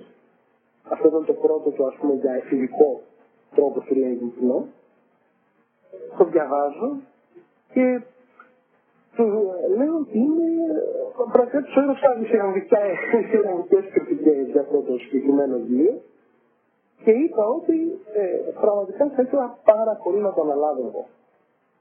Ε, μου λένε, OK, okay, θέλεις ένα δείγμα, ήμασταν ήδη συνεργάτες, αλλά εντάξει, αυτό είναι άλλη συζήτηση Θα μας κάνει δύο ένα δείγμα και θα δούμε. Okay. Την ίδια τώρα περίοδο ε, είχαν πάρει τα δικαιώματα δεν το ήξερα αυτό, ε, για όλο το backlist ε, του μαθητή. Δηλαδή οτιδήποτε δεν ήταν αμυγός ε, με όλους της, ε, της τρέχουσα. Mm-hmm. Ε, και μου λένε λοιπόν κοίταξε να δεις, ε, αυτά τα δύο θα πρέπει να βγουν σχεδόν πλάτη με πλάτη. Ε, δεν είναι εύκολο ούτε το ένα ούτε το άλλο θα πρέπει να διαλέξεις. Απελπισία. Εσύ είπε challenge accepted. Δώστα και τα δυο. Ε, αυτό, ας πω αυτό δεν είναι μια ατάκα που θα την πεις εκείνη τη στιγμή. Αλλά τέλος, τέλος πάντων... Ναι. Τι σκεφτόσουν όμως. Τι σκεφτόσουν όμως. Έκανα ναι, αυτός σκεφτόμουν, αν και μέσα μου να στην αμαρτία μου, την ακριβώς όπως είπες, είναι συγγραφή με πολύ αναγνωρίσιμο προφίλ, ειδικά ο Μάρτιν, λέω τώρα μεταξύ μας, όντως μπορώ να τα κάνω και τα δύο σε αυτό το διάστημα. Ε, οπότε, τέλος πάντων το πάλεψα από εκεί, το πάλεψα από εδώ, το να δώσω το να μην μπορώ να δώσω αυτά. Και τέλος πάντων, με αρκετή επιφύλαξη λέω είναι τελείως αδύνατο να τα αναλάβω και τα δύο. Και είναι ε, λογικό ότι υπήρχε κάποιο δισταγμό. Οπότε μου λένε, OK, okay, θα το επιχειρήσουμε, προέχει το τάδε, νομίζω ήταν ο υπότιτλος τότε, ε, αλλά μου λέει για να βγούμε μέσα στις προθεσμίες θα πρέπει τα κείμενα να παραδοθούν σε πολύ συγκεκριμένες ημερομηνίες. Πρέπει να σου πω ότι ένα από τα μεγάλα μελακώματα, σαν άνθρωπος γενικότερα, είναι ότι είμαι καθυστερόπουλος. Ε, είναι, είναι, πώ το λένε, ελάττωμα χαρακτήρα, τελείωσε. Ε, ή κοσμικό, δεν ξέρω, κοσμική κατάρα, δεν ξέρω τι αλλά είναι. Οπότε μου θα πρέπει να παραδοθούν σε πολύ συγκεκριμένες ημερομηνίες. Και λέω, εντάξει. Και ίσως όχι για πρώτη, αλλά ήταν μια από τις λιγοστέ φορές στη ζωή μου που κατάφερα να κρατήσω τις ημερομηνίες. Ε, με αποτέλεσμα ατελείωτε αϊπνίες, εξελίσσια, αληθορίσματα και έτσι μαζεύεται. Αλλά ήθελα οπωσδήποτε να, να τα λέω για να έχω τουλάχιστον ένα βιβλίο του Μάρτιν στο ενεργητικό μου και εκτό των άλλων ήθελα πάρα πολύ να έχω μια τριλογία όπως αποδείχθηκε το Abercrombie, ο οποίο είναι ένα αγαπημένο δημοσιογραφή Σε είχα ακούσει και σε ένα άλλο podcast όπου μιλούσες ε, για τον Abercrombie και έλεγες για το ότι παίρνει τα κλισές του φανταστικού και τα ανατρέπει. Όντως. Ε, θέλεις να μας αναλύσεις λίγο για να με ψήσεις και εμένα, γιατί είμαι έτοιμος να τα ξεκινήσει, την ξεκινήσει την τριλογία. Ε, πες μας δύο λόγια και, και μετά θα σου κάνω και μία ερώτηση πάνω στο, στο κομμάτι αυτό. Όχι, κοίταξα. Τα βασικά κλισέ του μοντέρνου φανταστικούς, του μοντέρνους φανταστικούς λογοτεχνία, αυτό που το πάντων λέμε epic fantasy, είναι ότι έχεις ένα, δύο, τόσο μια ομάδα ηρώων ε, πιο σπάνια. Ε, αλλά πες έχεις έναν δύο ήρωες, οι οποίοι είναι ε, αν προέρχονται, είτε είναι φατινοί, είτε τέλο πάντων βασιλιάδε, είναι οι εκλεκτοί. Ε, δύο το κρατούμενο θα καταφέρουν ό,τι καταφέρουν ενάντια σε φοβερές αντιψωρότητε, με φοβερό κόστος, αλλά θα το καταφέρουν και θα τραγουδιέται το όνομά τους κλπ. κλπ. Ε, το καλό θα νικήσει, το κακό θα υποταχθεί και ούτω καθεξής. Ε, σε μεγάλο βαθμό αυτό είναι να μας θέσει και λίγο το παραμυθιακό μοτίβο μεταξύ μας. Mm-hmm. αυτό σημαίνει το εξής. Ο Αμπερκρόμπι παίρνει αυτά τα στοιχεία και σου λέει το εξής. Αυτά τα στοιχεία ας δεχτούμε ότι θα πιστεύει και θα αποδέχεται όλος ο κόσμος. Όσο εκεί καλά. Και άρα ο κοινός κόσμος ποτέ δεν θα καταλάβει ότι ισχύει κάτι διαφορετικό. Εγώ όμως τώρα, το Αμπερκρόμπι, θα έρθει και θα σου πω τι συνέβη πραγματικά. Και όχι τι συνέβη όπως το τραγουδάνε και το έχουν περάσει 8 και διαβερνίκοι βάρτε. Δηλαδή θα σου πω ότι οι ήρωες αυτοί μπορεί να μην ήταν καθόλου ηρωικοί. Ε, θα σου πω ότι οι ήρωες αυτοί μπορεί να μην θέλανε να είναι ήρωες. Ε, θα σου πω ότι γενικά ο κόσμος είναι ένα πολύ βρώμικο και αδυσόπιτο μέρος. Ταυτόχρονα όμως ξέρω ότι δεν θέλεις να ακούσεις πόσο βρώμικο και αδυσόπιτο είναι γιατί αυτό το ζεις κάθε μέρα. Α, θα καταλαβαίνω γιατί προτιμάς τις ιστορίες των βάρδων. Παρ' όλα αυτά, η αλήθεια είναι αυτή αυτή αυτή. Mm. Αυτό είναι το γενικότερο, το γενικότερο πνεύμα ανατροπής ε, που έχει ο Στο θέμα των κεντρικών χαρακτήρων, αυτό που κάνει είναι ότι παίρνει γενικά ο χαρακτήρας μέσα από τις αντικσότητες, τις ιστορίες κατά κανόνα, ανδρώνεται ή τέλος πάντων ε, πραγματώνεται σαν γυναίκα ή γυναίκα ε, και φτάνει ε, την ήρωση του κρυμμένου του δυναμικού. Το οποίο κατά κανόνα φαίνεται κάτι καλό. Ο δεύτερο που δείχνει είναι ότι μερικές φορές η εκπλήρωση του κρυμμένου δυναμικού είναι κάτι πάρα πάρα πολύ κακό. Και μπορεί με να είσαι βήμα-βήμα δίπλα από το χαρακτήρα του ταλαιπωριέται και η φύστα του εκτίθεται, αλλά η ανθρώπινη φύση δεν είναι άσπρο του μαύρο πρώτον, πόσο μάλλον δεν μόνο άσπρο, όπως ήταν για πάρα πολλά το φάνταση του Σύρο. Mm-hmm. Λέει ότι θα ανταπεξέλθει σε φοβερά πράγματα και θα είσαι εκεί και τότε το κραυγάζεις. Δεν σημαίνει ότι το κραυγάζεις και τον άνθρωπο που θα καταλήξει να γίνει. Mm. Αυτές, αυτές είναι οι πολύ βασικές ε, ανατροπές που χρησιμοποιεί στη γραφή του. Ε, Ωραία, ναι, όχι. ή, ή θες να με ρωτήσεις κάτι άλλο. Ναι. Ναι, ναι, ναι. Θέλω να σε ρωτήσω για τη, διαδικα... για τη δουλειά σου καθώς μεταφράζεις ε, τον Μάρτιν και τον Αμπεκρόμπι; Δεν ξέρω για τον Αμπεκρόμπι, αλλά ο Μάρτιν γράφει με μια ε, αρχαίζουσα, αν δεν κάνω λάθος, μορφή των ε, στα αγγλικά τέλος πάντων. Ε, μ, έτσι και έτσι. Ε, ο Μάρτιν αυτό που χρησιμοποιεί είναι αυτό που λέμε κάτι σαν ψευδοαρχαϊσμός. Δηλαδή χρησιμοποιεί αρκετά αίζοντα στοιχεία ή ορολογίες που είναι υπαρκτές για μια μεσονική περίοδο, ώστε να σε πείσει ότι Ναι. αυτός είναι ο χώρος που και ο χρόνος που σημαίνει η δράση. Αλλά στην πραγματικότητα, αυτό που κάνει τα βιβλία του τόσο ενδιαφέροντα, είναι ότι είναι πολύ άμεσα. Οι χαρακτήρες είναι πολύ πιστικοί και ως σύγχρονοι άνθρωποι. Δηλαδή το Game of Thrones, αν αλλάξει τους πύργους σε πολυκατοικίες και τους θρόνους ε, σε προεδρικά γραφεία, εξακολουθεί να στέκει απόλυτα σαν ιστορία. Μμ. Οπότε ουσιαστικά το γλωσσικό ιδίωμα, αν θες, δεν είναι μεγάλο πρόβλημα. Εκεί που είναι ο Μπελάς είναι στις υπαρκτές ορολογίες της εποχής- της εποχής. Μμ. Διότι είναι ορολογίες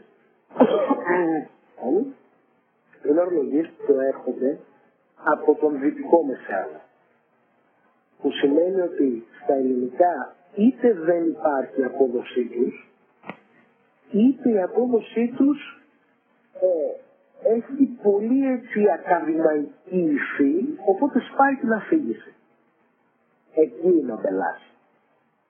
Και εκεί όντως πρέπει κανείς ε, να βρει λύσεις ε, περιγραφικές, ε, αφηγηματικές, ε, να πειράξει λιγάκι το κείμενο σε λεπτομέρειες που δεν αλλάζουν την πλοκή ώστε να ρέει, ε, ώστε να ρέει η ιστορία, τέτοιου είδους πράγματα. Μμ. Πρόσεξα ότι ας πούμε ένα από τα προβλήματα ή τις επιλογές που διχάζουν τους μεταφραστές ήταν κάποιοι που μεταφράζανε τα ονόματα ας πούμε κάποιος που θα λεγόταν ε, ξέρω εγώ long tree ας πούμε λέω τώρα έτσι τύχη Αν ήταν ε, μα, μακρυδέντρης. ε, ναι. Ε, ένας να το μεταφράσει, ο άλλος δεν να το μεταφράσει. Ε, εσύ πού είσαι, σε, πού καταφτάσεις, τι επέλεξες να κάνεις; Ε, στην περίπτωση που οποία επέλεξα ε, δεν ήταν το, το δική μου επιλογή. Ε, υπάρχει ε, τουλάχιστον σιωπηλή, ίσως και μη σιωπηλή συμφωνία ότι τουλάχιστον στο ίδιο σύμπαν, ε, μα βιβλία που λαμβάνουν χώρα στο ίδιο σύμπαν, από τον ίδιο συγγραφέα, ε, να κρατάτε ένα ε, ομοιόμορφο μεταφραστικό μοτίβο. Οπότε υπήρχε η λίστα με κάποιους όρους οι οποίοι έπρεπε να αποδοθούν με συγκεκριμένο τρόπο. Από τις προηγούμενες μεταφράσεις. Ναι, Κατανοητό, γιατί υπάρχει μια συνοχή. ακριβώς. ώστε όποιος έχει διαβάσει τα άλλα βία να μην πει τώρα τι είναι αυτό και τι σημαίνει αυτό και τι θέλει να πει. Οπότε υπ' αυτή την έννοια ήταν και για μένα σε μεγάλο βαθμό μια ευκολία γιατί η όποιες δίνει ψυχαναλύζη δοθεί σε αυτά τα ζητήματα. Ε, Απ' την άλλη, εντάξει, μερικές φορές έλεγα ότι Αχ, αυτό γιατί το κρατήσαμε έτσι. Μμ. Ε, τώρα, όσο αφορά την ε, προσωπική μου αντίληψη, για μένα ε, τελικά πάλι έχει να κάνει με το πώς ακούγεται το τελικό αποτέλεσμα. Δηλαδή, αν έχεις ένα βιβλίο το οποίο είναι γεμάτο με αλόκοτα ονόματα τα οποία στα ελληνικά θα ακούγονταν γελία, για μένα καταστρέφει την ιστορία αυτό. Άρα καλύτερα να τα μεταγράψεις με ελληνικά γράμματα όπως ακούγονται στα αγγλικά. Τώρα, εάν έχεις ας πούμε και τρεις χαρακτήρες που τα ονόματά τους σημαίνουν κάτι συγκεκριμένο, είναι ένα λογοτέχνιο, ξέρω εγώ τι το οποίο μπορεί όμως να αποδοθεί, ε, δεν πειράζει. ας αποδοθούν στα ελληνικά. Mm. Ας πούμε, ένας μεγάλος καυγάς, το οποίο, τον οποίο έχουμε φίλους από πολύ παλιά, είναι στη μετάφραση του κέντρου του 1978 από το χόμπι, Ναι. ο, Βράκο, ο Βράκος λέγεται νοσφής. Ναι, ο, Σμα, ο Σμάουγκ. Ναι. ναι, αλλά νοσφιστής στα ελληνικά σημαίνει ε, αυτό ο, που είναι ο καταχραστής, ο άρπαγας, ο... αυτό που είναι τέλος πάντων ο Βράκος στη συγκεκριμένη περίπτωση. Μμ. Ε, και γκρινιάζανε διότι μα τι νοσφιστής και τι αηλίες είναι αυτές και δεν σημαίνει αυτό. Ναι ρε παιδιά λέω, αλλά σκεφτείτε λίγο. Διαβάζεις αυτή τη φοβερή ιστορία του πολιτή και ξαφνικά λες και ήταν ο φοβερός δράκος Σμάουγκ. Και λες, ε, κάτι λάθος ακούγεται εδώ. Διότι δεν ακούγεται εξίσου καλά στα ελληνικά. Στο ελληνικό ηχό. Επίσης αν πας μετά και ψάξεις τι σημαίνει Σμάουγκ, το οποίο ήταν τώρα μια πρωτογερμανική ρίζα που είχε βρει ο Τόλκιν, ήταν γλωσσολόγος ε, και λοιπά, που σημαίνει πρακτικά τι αυτός ο οποίος τρυπώνει. Μμμ. Ε, δεν παρουσιάζονται πολύ καλές λύσεις. Και το νοσφιστής μου ακούγεται μια πολύ καλή ικανοποιητική λύση. Ναι, είναι, εντάξει, είναι αρκετά έτσι, περίεργο, έχει τον, τον είπα, και φύλλη και τόνα και τα άλλα, δηλαδή ε, σου βγάζει παιδί κάτι περίεργο και σου λέει ότι εντάξει, είναι αυτός ο οποίος έχει αρπάξει κάτι. Στην περίπτωση του Βασίλειου των Άλλων. Mm. Πάντα θα υπάρχουν τέτοιες διαφωνίες. Θα υπάρχουν αυτό που λέμε ε, οι purists, οι οποίοι τα θέλουν όλα ακριβώς όπως είναι. Και υπάρχουν και αυτοί, τους οποίους εμπίπτω εγώ, ε, που λένε ότι κοιτά, ό,τι υπηρετεί καλύτερα την ιστορία. Εγώ αυτό πιστεύω πάντα. Και βλέπω ότι έχει μεταφράσει και τα ταξίδια του ΤΑΦ. Ένα από τα βιβλία τα οποία ε, είναι sci-fi και ένα από τα Μμμ. προ... από αυτά που έγραψε ο Μάρτιν πριν τη, το Game of Thrones, πριν την επιτυχία του Game of Thrones. Ε, αξίζει, είναι στο ίδιο επίπεδο ε, το, τα υπόλοιπα του. Δεν ξέρω, έχει διαβάσει και, και άλλα του Μάρτιν; Ναι, ναι, έχω διαβάσει και το, ε, το όνειρο του Μississippi, ε, το οποίο το οποίο μου αρέσει πάρα πολύ γιατί είναι με βρικόλα και στον Αμερικανικό Νότο. Μμμ. Άρα, εντάξει, είναι ήδη μέσα από ενδιαφέροντά μου. Ε, το αν είναι τώρα στο ίδιο επίπεδο, αυτό δεν νομίζω ότι μπορώ να το απαντήσω μερικά. Ε, και είναι ακόμα μεγαλύτερο πρόβλημα όταν το έχει μεταφράσει το κείμενο. Ε, θα σου πω ότι είναι ένα ε, ως τη μετάφραση δύσκολο κείμενο.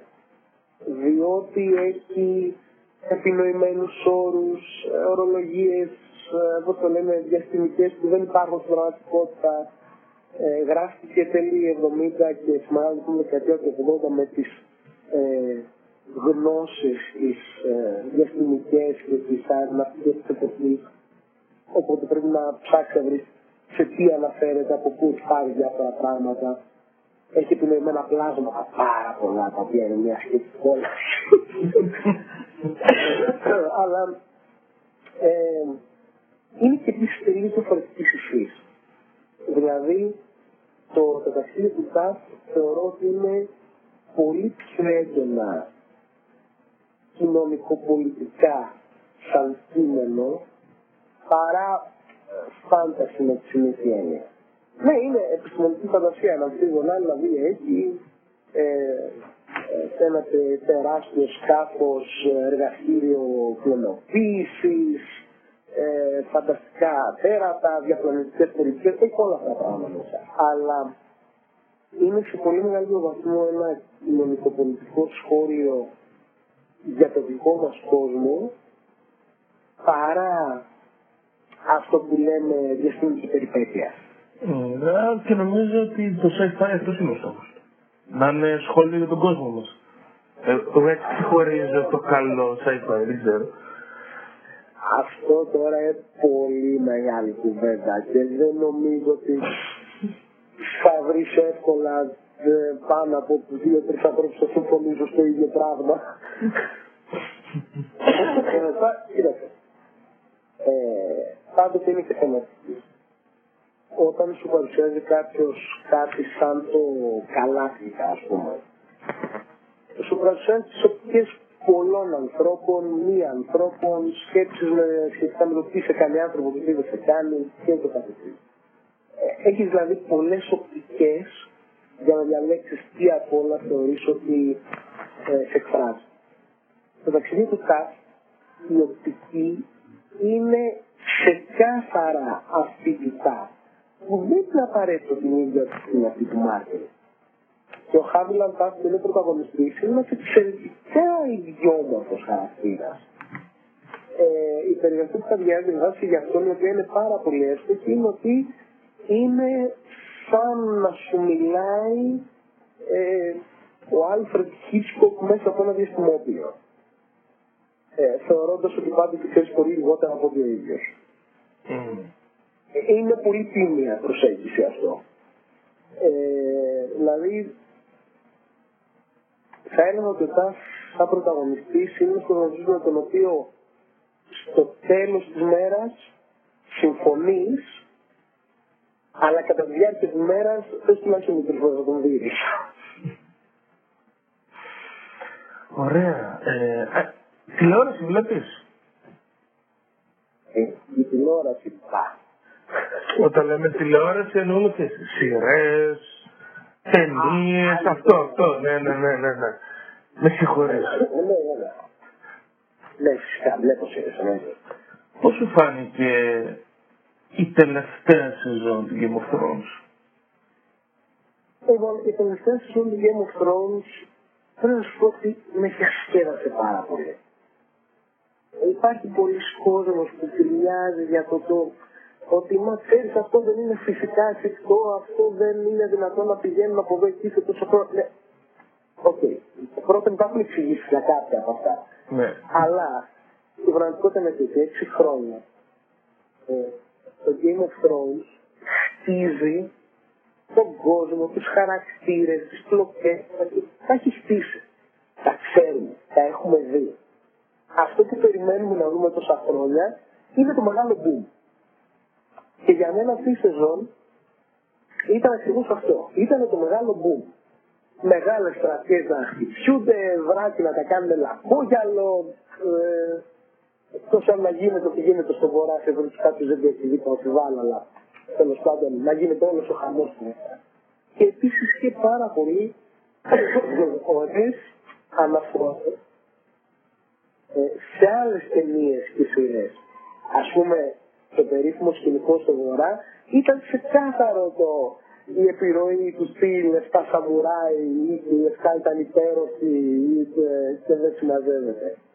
Μμμ. Αυτό εμένα προσωπικά μου προκαλεί έτσι ένα μηδίαμα, ένα ότι κοίτα να δεις τι κάνανε ας πούμε.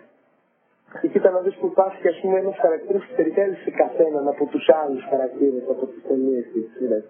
Εγώ τα θεωρώ αυτά, αυτό που λέμε ψυχαγωγία. Μμ, Για καλό ή για κακό απελευθερώθηκαν από τα βιβλία και το πάνε με άλλο ρυθμό, με άλλο... σε τελείως διαφορετικό νομίζω. Τέλος και φινάλε. κάνει- Σε σχέση με τα βιβλία, έχουν γίνει αναμφίβολα κάποια φάουλ. Εντάξει, κανείς δεν το αμφισβητεί αυτό. Ενώ ακόμα και τα ανακολουθούσαμε την πλοκή των βιβλίων.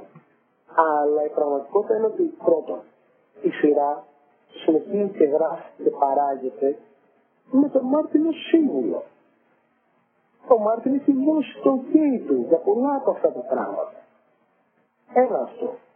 Δεύτερον, κακά τα ψέματα, ο λόγος που αργεί τόσο πολύ να τελειώσει η σειρά των βιβλίων είναι ότι ο Μάρτιν έχει τόσους αναρίθμητα πολλούς χαρακτήρες και σπάρνει σε ένα- μια τόσο τεράστια έκταση που τώρα δυσκολεύεται να τη μαζέψει. Η σειρά αυτό που κάνει είναι ότι σου λέει, κοίταξε, η βασική πλοκή είναι αυτή και στην παρουσιάζω στην οθόνη με ό,τι όσο καλύτερα μέσα έχω και όσο καλύτερες ηθοποιίες και ερμηνείες διαθέτω αυτή τη στιγμή. Εμένα αυτό μου ενεργεί. Μμμ. Εγώ απ' την άλλη ξέρεις τι, ενώ περιμέναμε, έχει δυο χρόνια που περιμένουμε να βγει το, το επόμενο βιβλίο. Σκέφτομαι ότι για κάποιο λόγο, για κάποιο λόγο νομίζω, ότι απλά περιμένει να τελειώσει η σειρά. Ότι ίσως το έχει έτοιμο ή χρειάζεται, ξέρω, μερικούς μήνες ακόμα. Αλλά δεν θα το βγάλει πριν τελειώσει η σειρά. Ίσως το κάνει, δεν ξέρω, ίσως είναι και κακό να υπάρχουν μαζί αυτά τα δύο να τρέχουν. Ας τελειώσει και ας βγουν τα βιβλία μετά. Δεν είμαι απόλυτα βέβαιος γι' αυτό. Ε, δεν ξέρω. Είναι- Δεν ξέρω να ισχύει είναι δι- το προτιμητέο. Είναι η δική μου θεωρία συνωμοσίας, κατάλαβες. ε, εγώ το αμφιβολίο μου για τον εξή ότι αφού τελειώσει η σειρά και έχει υποθεί η βασική πλοκή, μετά πόσος κόσμος θα θέλει να διαβάσει κι άλλα δύο τούβλα ή θα καταλήγουν περίπου στο ίδιο αποτέλεσμα. Όσοι διαβάσανε τα πέντε προηγούμενα. Νομίζω δεν θα ξεκινήσει κανείς τώρα να διαβάζει. Μακάρι. Όμως έτσι όμως χάνεις τους καινούργιους ας πούμε, αυτούς που ήρθαν με τη σειρά και άρχισαν να διαβάζουν. Εντάξει, δεν ξέρω. Ε, αλλά το άλλο που να πω ήταν ότι ότι είχα- είπες, ε, να σου πω, ε, ε, δεν θα το στο μυαλό. Ε, Αυτό που ξεκίνησε να λέει στην αρχή ότι δεν το βγάζει. Α, όχι, λοιπόν, θυμήθηκα. Ε, το πρώτο βιβλίο της σειράς. Γράφει 90. Το, Δηλαδή 90. το 90. 92, κάτι τέτοιο δηλαδή. Λοιπόν, η σειρά για να φτάσει εκεί που βρίσκεται τώρα χρειάστηκε 27 χρόνια. Και μιλάμε 27 χρόνια για τα πρώτα 5 δεκιλιά. Έτσι. Αυτό σημαίνει ότι πρέπει εκεί που είχε την άπλα τριών δεκαετιών σχεδόν να φτάσει ως εκεί που έφτασε, ξαφνικά πρέπει, επειδή αυτό έγινε franchise και δημοφιλές και todo το θέλει και δει, να βγει ένα βιβλίο μέσα σε ένα μισή χρόνο, δύο χρόνια. Ε, υπάρχει σαφής αναντιστοιχεία χρόνου ε, και στην επεξεργασία της φυλακής και όπως είπα, ότι σε όλα αυτά τα χρόνια έχει απλώς αναρρύθμει τους χαρακτήρες σε έναν ολόκληρο πλανήτη. Πώς συνέχισε να τους μαζέψει για να μαζέψει και τις πλοκές που κρέμονται. Ε, Νομίζω ότι η πραγματική, εν- ενώ υπάρχει όλο αυτό που λες, έχουμε πέσει σαν ακρίδες και τον πιέζουμε βγάλε βγάλε τώρα, οι φαν θα περιμένουν. Αυτοί που, έχουν, που τον ακολουθούσαν, ή, ακόμα και εγώ που τα διάβασα αφού είδα τις πρώτες σεζόν, είμαι πρόθυμος να περιμένω γιατί καταλαβαίνω πόσο δύσκολο είναι αυτό που κάνει. Σου λέω, δεν, ε, δεν είναι η γνώμη μου ότι αποκλείεται, απλά αναρωτιέμαι. Ε, μπορεί με απόλυτα πιθανό να έχει δίκιο. Δεν ξέρω, δεν ξέρω αν έχεις δει πριν από κανένα δύο χρόνια. Είχε βγει ένα κλιπάκι από τη σειρά ε, Z-Nation. Αν με το λέγανε. Ναι. Πώς; Ε, το Z-Nation είναι με ζόμπι μια... Ναι, ναι, ναι. ναι, ναι, ναι. Που είχε ένα κλιπάκι με τον Μάρτιν, ο οποίος έπαιζε τον εαυτό του. Ζόμπι. Αχα.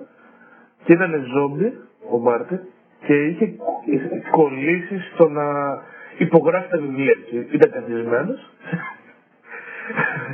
σε ένα γραφείο ζόμπι και υπογράφει τα βιβλία του. Σαν σχόλιο και αυτοσαρκασμός, ας πούμε. Μου αρέσει πάρα πολύ. Ναι, δεν ξέρω. Κοίταξε, ο Μάρτιν γράφει πολλά χρόνια έτσι, δηλαδή γράφει πάρα πολλά χρόνια. Και μέσα σε μια ε, εφταετία έχει γίνει το πιο ευκόλυτο όνομα ε, στον κόσμο του φάνταση, ίσως με εξαίρεση τη Rowling, ας πούμε. Ε, που η Rowling σου έχει διαφορετικό κοινό. Μμμ. Ε, είναι νομίζω μια τεράστια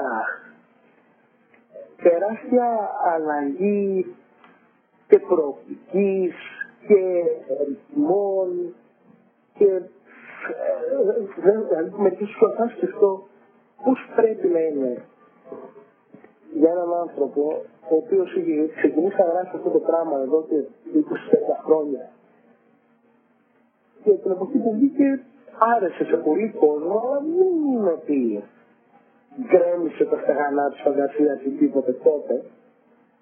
Και ξαφνικά επειδή έγινε μια τόσο φοβερή τηλεοπτική σειρά, είναι λες και το βιβλίο το ίδιο άλλαξε ή γίνει κάτι άλλο. Mm. Μερικοί με πώς πρέπει να το βλέπει αυτό;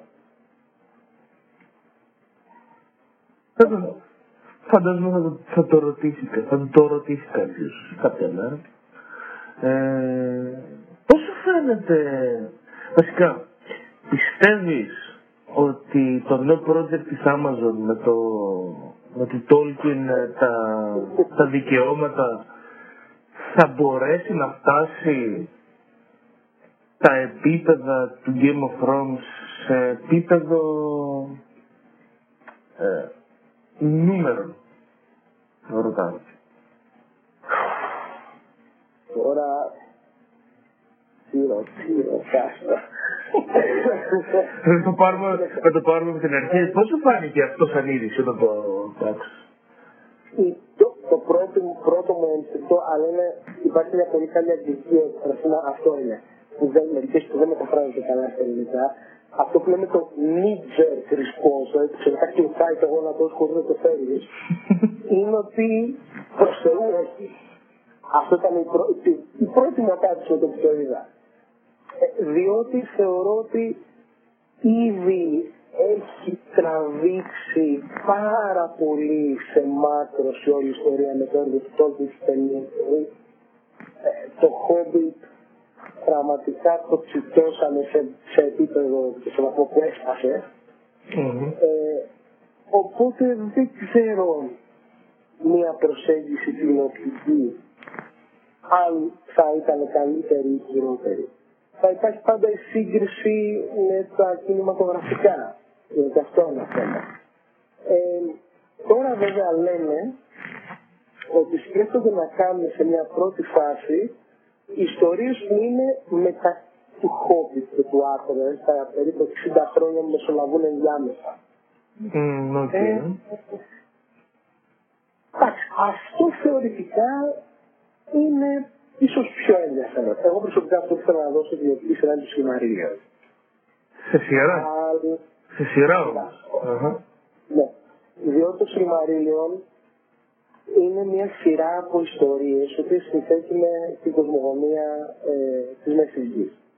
Το να το κάνεις ταινία μοιραία όσο μοντάζ να την κάνεις, όσο θα υπάρχουν προβλήματα. Ενώ στα σειρά, δηλαδή, πρώτη εποχή, αυτό, αυτό και αυτό. Δεύτερη εποχή, αυτό, αυτό και εκείνο. Δηλαδή, έχεις μεγαλύτερη ελαστικότητα. Αλλά το Σιλμαρίλιον από το θέμα δικαιωμάτων, επειδή ανήκουν στην τρίτο τα δικαιώματα, δεν είναι πολύ σαφές τι και αν θα γίνει και ούτω καθεξής. Mm. Ε, θα πω ότι θα περιμένω να δω. Νομίζω ότι... Ήθελα να μην, να μην το πιάσω τα χέρια μου να το δω. Δεν έτσι αυτό. Τώρα, αν φτάσει το Game of Thrones, το ερωτηματικό είναι θα προσπαθήσουν να το κάνουν σαν το Game of Thrones. Γιατί ο Tolkien δεν είναι Μάρτιν, με καμία σχέση. Οι δύο τους είναι όσο μακριά γίνεται στο φάνταση ένας από τον άλλον. Δηλαδή ο Tolkien ακολουθεί την παραμυθιακή και σε έναν βαθμό ε, επική παράδοση, επική με την έννοια των αρχαίων επών, ε, ενώ ο Μάρτιν ε, ουσιαστικά παίρνει το φάνταση και το βάζει σε ένα ε, ιστορικό πλαίσιο με πολύ ανθρώπινη βρωμιά μέσα. Που στον Τόλκιν δεν υπάρχει σε τέτοια ένταση ούτε για αστείο. Οπότε αν προσπαθήσουν να κάνουν τόσο βρώμικο τον Τόλκιν, πιστεύω πολύ, μπορεί πολύ κόσμο να κλωτσίσει. Mm. Δε, θα δούμε. Κοίτα, εγώ πιστεύω ότι όπως τώρα με τα τα spin-off του Game of Thrones υπάρχουν πέντε που γράφονται ταυτόχρονα για να δούμε ποιο θα βγάλουμε. Κάτι τέτοιο γίνεται και με το, και στην Amazon αυτή τη στιγμή. Δουλεύουν 5-10 ομάδες. Θα, βγει το καλύ- θα βγει το καλύτερο. Πάντως είναι τεράστια επένδυση. Θα δούμε άμα, Ναι, καλά. άμα θα του βγει. Εντάξει, ότι, ότι, θα, ότι θα γίνει με τον ένα ή άλλο τρόπο θα γίνει. Δεν δίνει μισό δισεκατομμύριο ε, δικαιώματα και αν δεν σκοπεύεις να το κάνεις. Ε, αλλά τώρα από εκεί και πέρα ποιο θα είναι και με τι μορφή, ναι, αυτό μόνο μπορούμε να περιμένουμε και να δούμε. Mm. Ε, έχεις διαβάσει του Patrick Rothfuss στα βιβλία; Το όνομα του ανέμου και το... Προ μεγάλη μου τροπή θα πω. δεν τα έχω, δεν έχω σώσει. Mm, Πάντως, αυτά που είναι κάποια από τα αγαπημένα μου βιβλία, το ανακοινώσαν για σειρά και, και ταινία ταυτόχρονα. Το οποίο δεν ξέρω πότε θα το βγει. Το περιμένουμε σε κανένα χρόνο τη σειρά. Πρώτα σειρά, μετά βιβλία, μετά ταινία. Και... Αυτό τη σειρά και ταινία ας πούμε προβληματίζει εμένα. Δηλαδή με τι θα ασχολείται η σειρά, με τι θα ασχολείται η ταινία. Έλα μετά. Θα δούμε. Είναι καινούργια. Νομίζω είναι καινούργιες, και καινούργια πειράματα αυτά. Να δούμε αν θα βγει. Άμα θα βγει. Κοίταξε, για μένα οτιδήποτε, οτιδήποτε προάγει το fantasy, προάγει καλές τέτοιες ιστορίες, είμαι οκ. Δεν έχω θέμα. Το πρόβλημα είναι ότι γενικότερα ε, ο κόσμος του θεάματος είναι αχόρταλος. Ε, και αυτό συνήθως οδηγεί σε ε, αποτρόπαια εγκλήματα όπως ήταν για μένα το Hobbit το 2. Μμμ. Δηλαδή, εντάξει, το, το 3 ήταν ψηλό ότι περίμενα παρόλο που τη μία σκηνή που έπρεπε να έχει δεν την είχε. Αλλά εντάξει. Ε, το 2 πραγματικά ήταν, ναι, δεν ξέρω, το, το είδα και λέω ε, γιατί, για, γιατί υπάρχει αυτή η ταινία, ας πούμε, δεν προσφέρει απολύτως τίποτα στον κόσμο του την αλλά εντάξει, τι να πω. Μμ. Ωραία, για να κλείσουμε. Η τελευταία ερώτηση είναι να μας δώσεις δύο-τρεις προτάσεις ε, για να διαβάσουμε. Δύο-τρία βιβλία, ελληνικά, ξένα. Προτάσεις. Λοιπόν, από... Εντάξει τώρα, ε, μοιραία, επειδή είμαστε μια χούφτα ε, οι άνθρωποι που ασχολούμαστε με το φάνταση στην Ελλάδα, ό,τι και να πω θα κατηγορηθώ για, πώς το λένε, νεποτισμό και ούτω καθεξής, οπότε δεν το κάνω ούτως ή άλλως. Ε, για μένα η, η στάχτη Λευτέρης Κεραμίδα, ε, η γη της τάχτης, έχει δικαιολογημένα έχει χαρακτηριστεί ως το ελληνικό Game of Thrones. Δηλαδή είναι σαφέστατα ελληνογενές, θυμίζει περισσότερο Βυζάντιο, αλλά η λογική του, η έκταση και η, ε, και η πλέξη των διαφόρων πλοκών πραγματικά φέρνει στο μυαλό και επειδή το έχω διαβάσει είναι, το έχω διαβάσει τους άλλους μέχρι τώρα αυτά που τη είναι πραγματικά εξαιρετικά. Ε, και της, ε, της ευθυμίας ε, δεσποτάκη τα πνεύματα ε, που αναφέρεται σε πνευματικά αυτόματα, σε πνεύματα άειλα, Μμμ. ε, που είναι, θυμίζει περισσότερο την Αλεξανδρινή εποχή, ε, αλλά συνηθισμένη με διάφορα στοιχεία φάντασης και για όποιον είναι παρατηρητικός fiction. Μμ. Ε, Για, αυτό πρέπει να για όποιον ε, ενδιαφέρεται, σε κα- μερικές εβδομάδες θα το πληρώσουμε και αυτό. Πολύ ωραίο, Α, πολύ ωραίο βιβλίο. Ε, τώρα όσο αφορά ξένα, μ, γενικότερα μια συγγραφέα η οποία έχει πολύ ενδιαφέρον στο πώς χτίζει τους χώρους είναι η Robin Hood. Ε, εντάξει, στους γνώστες του φάνταση δεν λέω απολύτως τίποτα καινούργιο, ε, αλλά για τους ανθρώπους που ας πούμε τώρα ξεκίνησαν να ασχολούνται με φάνταση είναι πολύ ενδιαφέρουσα συγγραφέα διότι αυτή χτίζει έναν ολόκληρο κόσμο στο οποίο συμβαίνουν διαφορετικά γεγονότα τα οποία στην πορεία βαίνουν όλα έτσι. Οπότε η ρόλο τα βιβλία του Ρόμπιν Χόμπ ε, ευρύτερα είναι σαφέστατα προτινόμενα.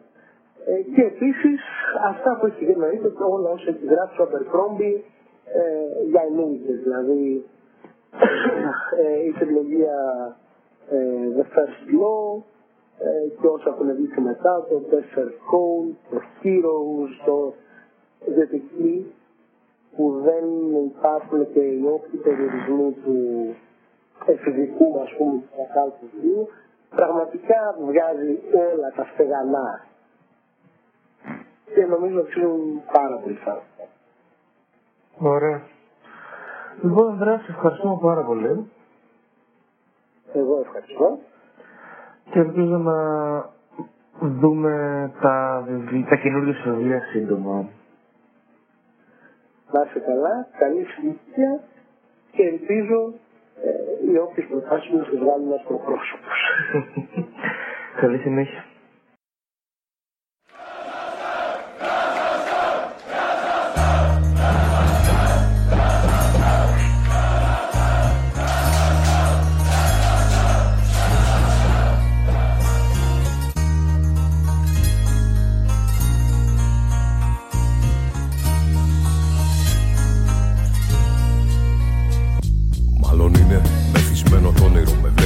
Βλέπει θολά μέσα σε ένα τοπίο που ραγίζεις σαν γυαλίζει σπα. Η εικόνα, μα έρχεται η επόμενη. Μια πολυχρωμή φωτογραφία μέσα σε ένα στρογγυλεμένο κάδρο. Άδειο κατάστρωμα, μιλάω με το κύμα. Εσύ και η θάλασσα. Κρατήθηκε στο σύννεφο που φέρε τη σιωπή ψυχή μου. Και απομακρύνθηκε τα φώτα σου χορεύουν. Μα πικρά σκοτάδι βλέπω εγώ. Νιώθω μερικές φορές τα πόλη το κενό. Κατά τα πόδια μου θολώ το σκηνικό καθώς πέφτω. Υπάρχει φόβος μα το να ψηθώ. Με ένα ψυχικό ανεβασμό. Προσπαθώ να βρω τι να κάνω. Από πού να κρατηθώ. Μα το μετάνιωσα θα πέσω. Ξέρω πω θα αντέξω. Πολύχρωμο γύρω ο κόσμος μου τώρα με φόρα. Τα χρώματα μ' ακουμπούν. Σκιές που τραγουδούν στο κάλεσμά τους. Αυτές με ακολουθούν. Καταλήγουν να εξαφανιστούν. Θα ρω πως πάτησα το πόδι μου στη γη. Μια ακτίνα του ήλιου. Ακολουθώ ώρα σιωπή. Ανοίγω μάτια. Τελειώνουν όλα καθώ.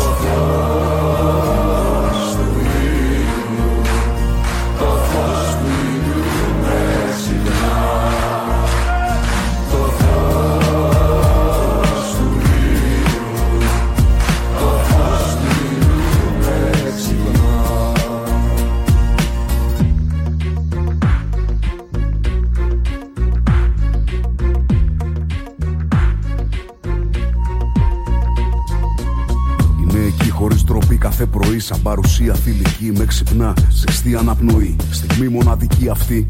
Ο Μορφέα σε περνάει στην απέναντι από τον ήρου γη. Στολίζεις με την πιο περίεργη σου λέξη. Ακόμα και την πιο μικρή μου σκέψη. Και το έχω επιλέξει. Να σου ρίχνω αφηρημένες ματιές. Ευχαριστώ σαν να ήταν χθες. Οι συμβουλές σου είναι καλύτερες κι ας μην τις είπες. Οι σκέψεις μου είναι τρύπιες. Στη θολή πρώτη ματιά για τη ζωή εσύ τις βρήκες αφού δίνει μανάσες στι ώρες που ζητώ. Ερήπια οι μέρες μου χαλάσματα κι εγώ. Με φύση πρωινό τόσο γλυκό και αληθινό. Είσαι κρασί που γυρνάει στο μυαλό, στον αέρα. Πρωινό αστέρι δίνει μια σπροξιά και με πάει πιο πέρα. Σε νερό που δίνει στο ποτάμι μια καινούργια μέρα.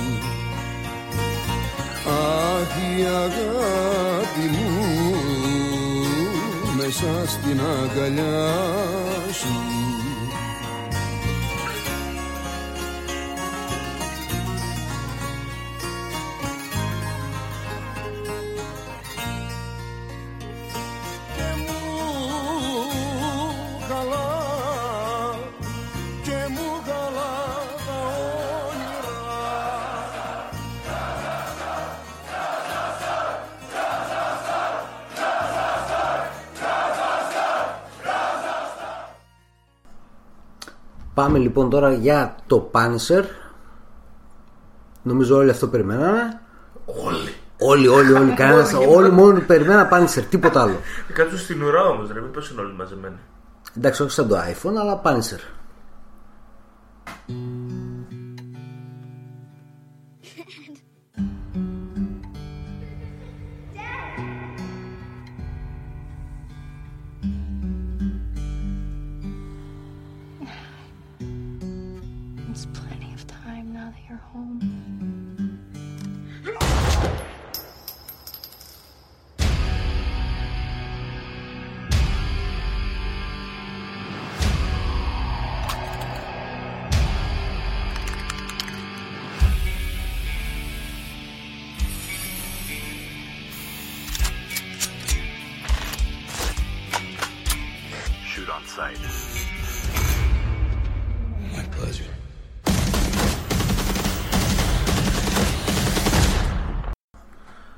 Λοιπόν, ακούσαμε τη συνέντευξη με τον Ανδρέα Μιχαηλίδη. Την κλήρωση θα την κάνουμε την εβδομάδα που μας έρχεται, Έρχεται. δηλαδή 27 με και 7.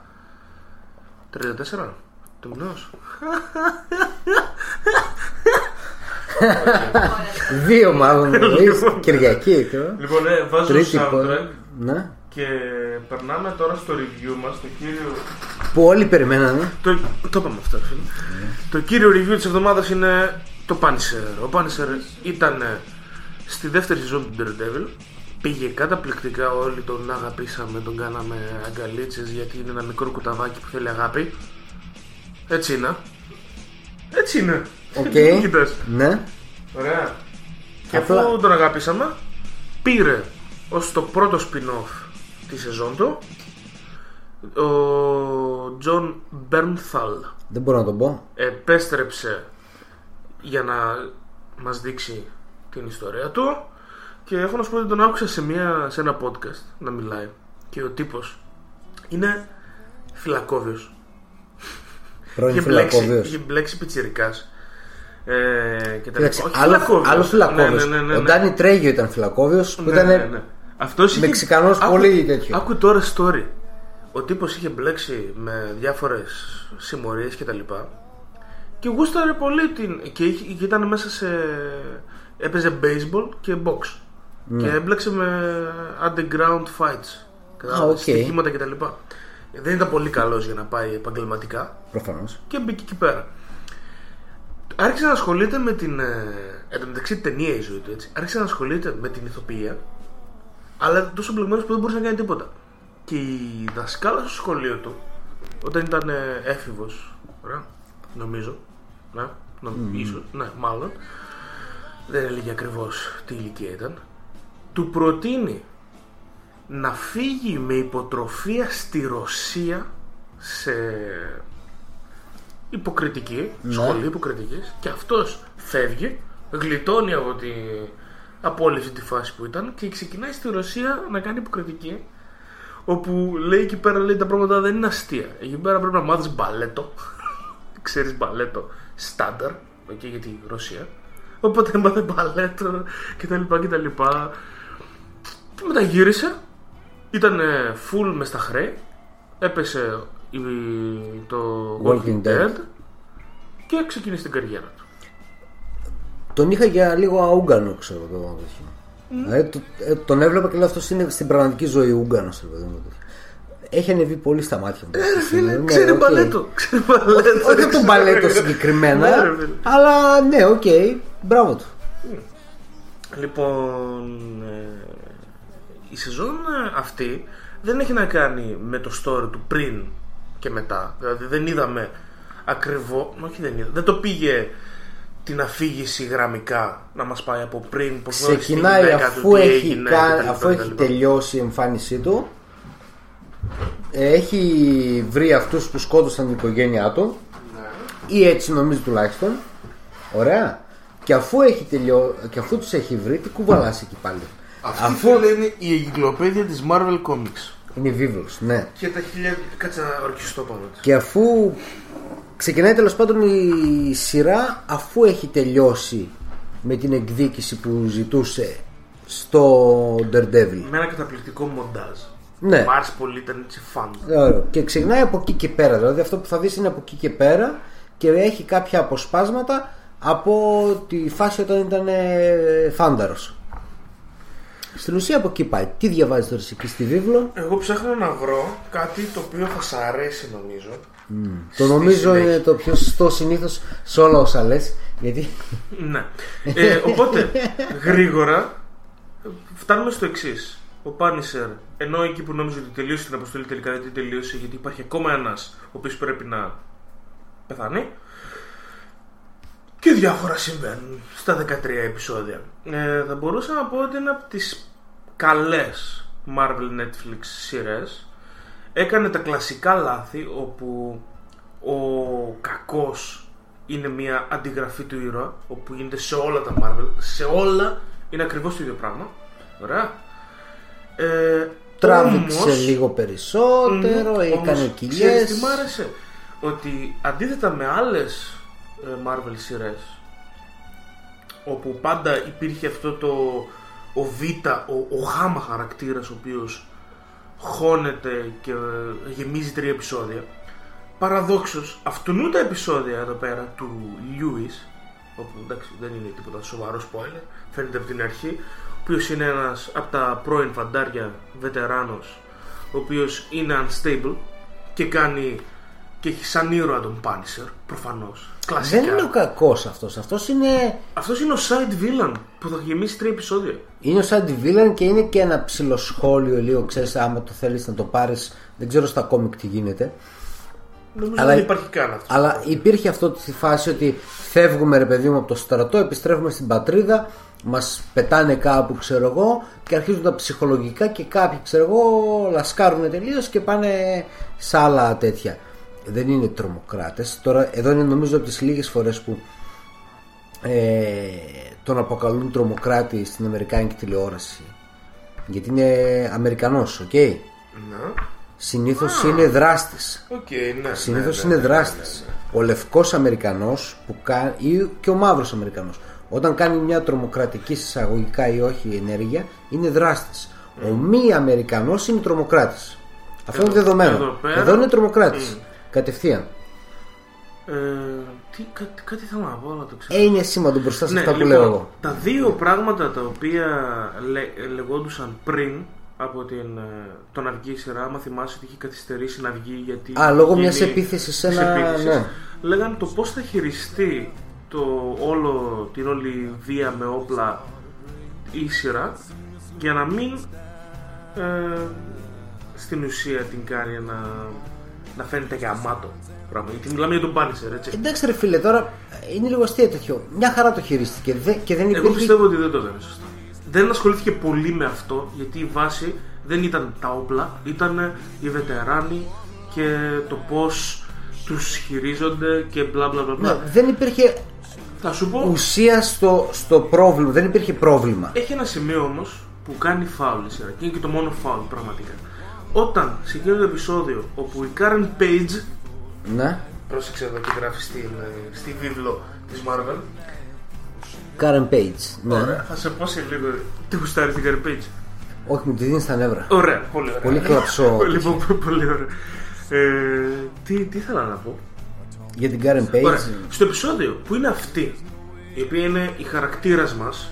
που τη παίρνει συνέντευξη. Την ξέρουμε, τη συμπαθούμε. Την ξέρουμε τέλος πάντων. Ναι, οκ, Έχει την σημασία ξέρουμε. Ναι, ναι, ότι την είναι ξέρουμε. γνωστό Και αριστό. δίνει, δίνει συνέντευξη.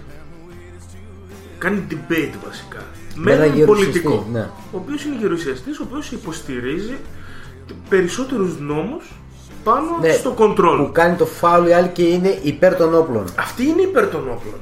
Γιατί έχει Και ο υποστεί άλλος κάτι, ας πούμε. ακρι- έχει υποστεί κάτι και λέει, λέει, λέει πόσα καλά για τα όπλα. Και βγάζεις τον άλλον στην ουσία ψεύτη.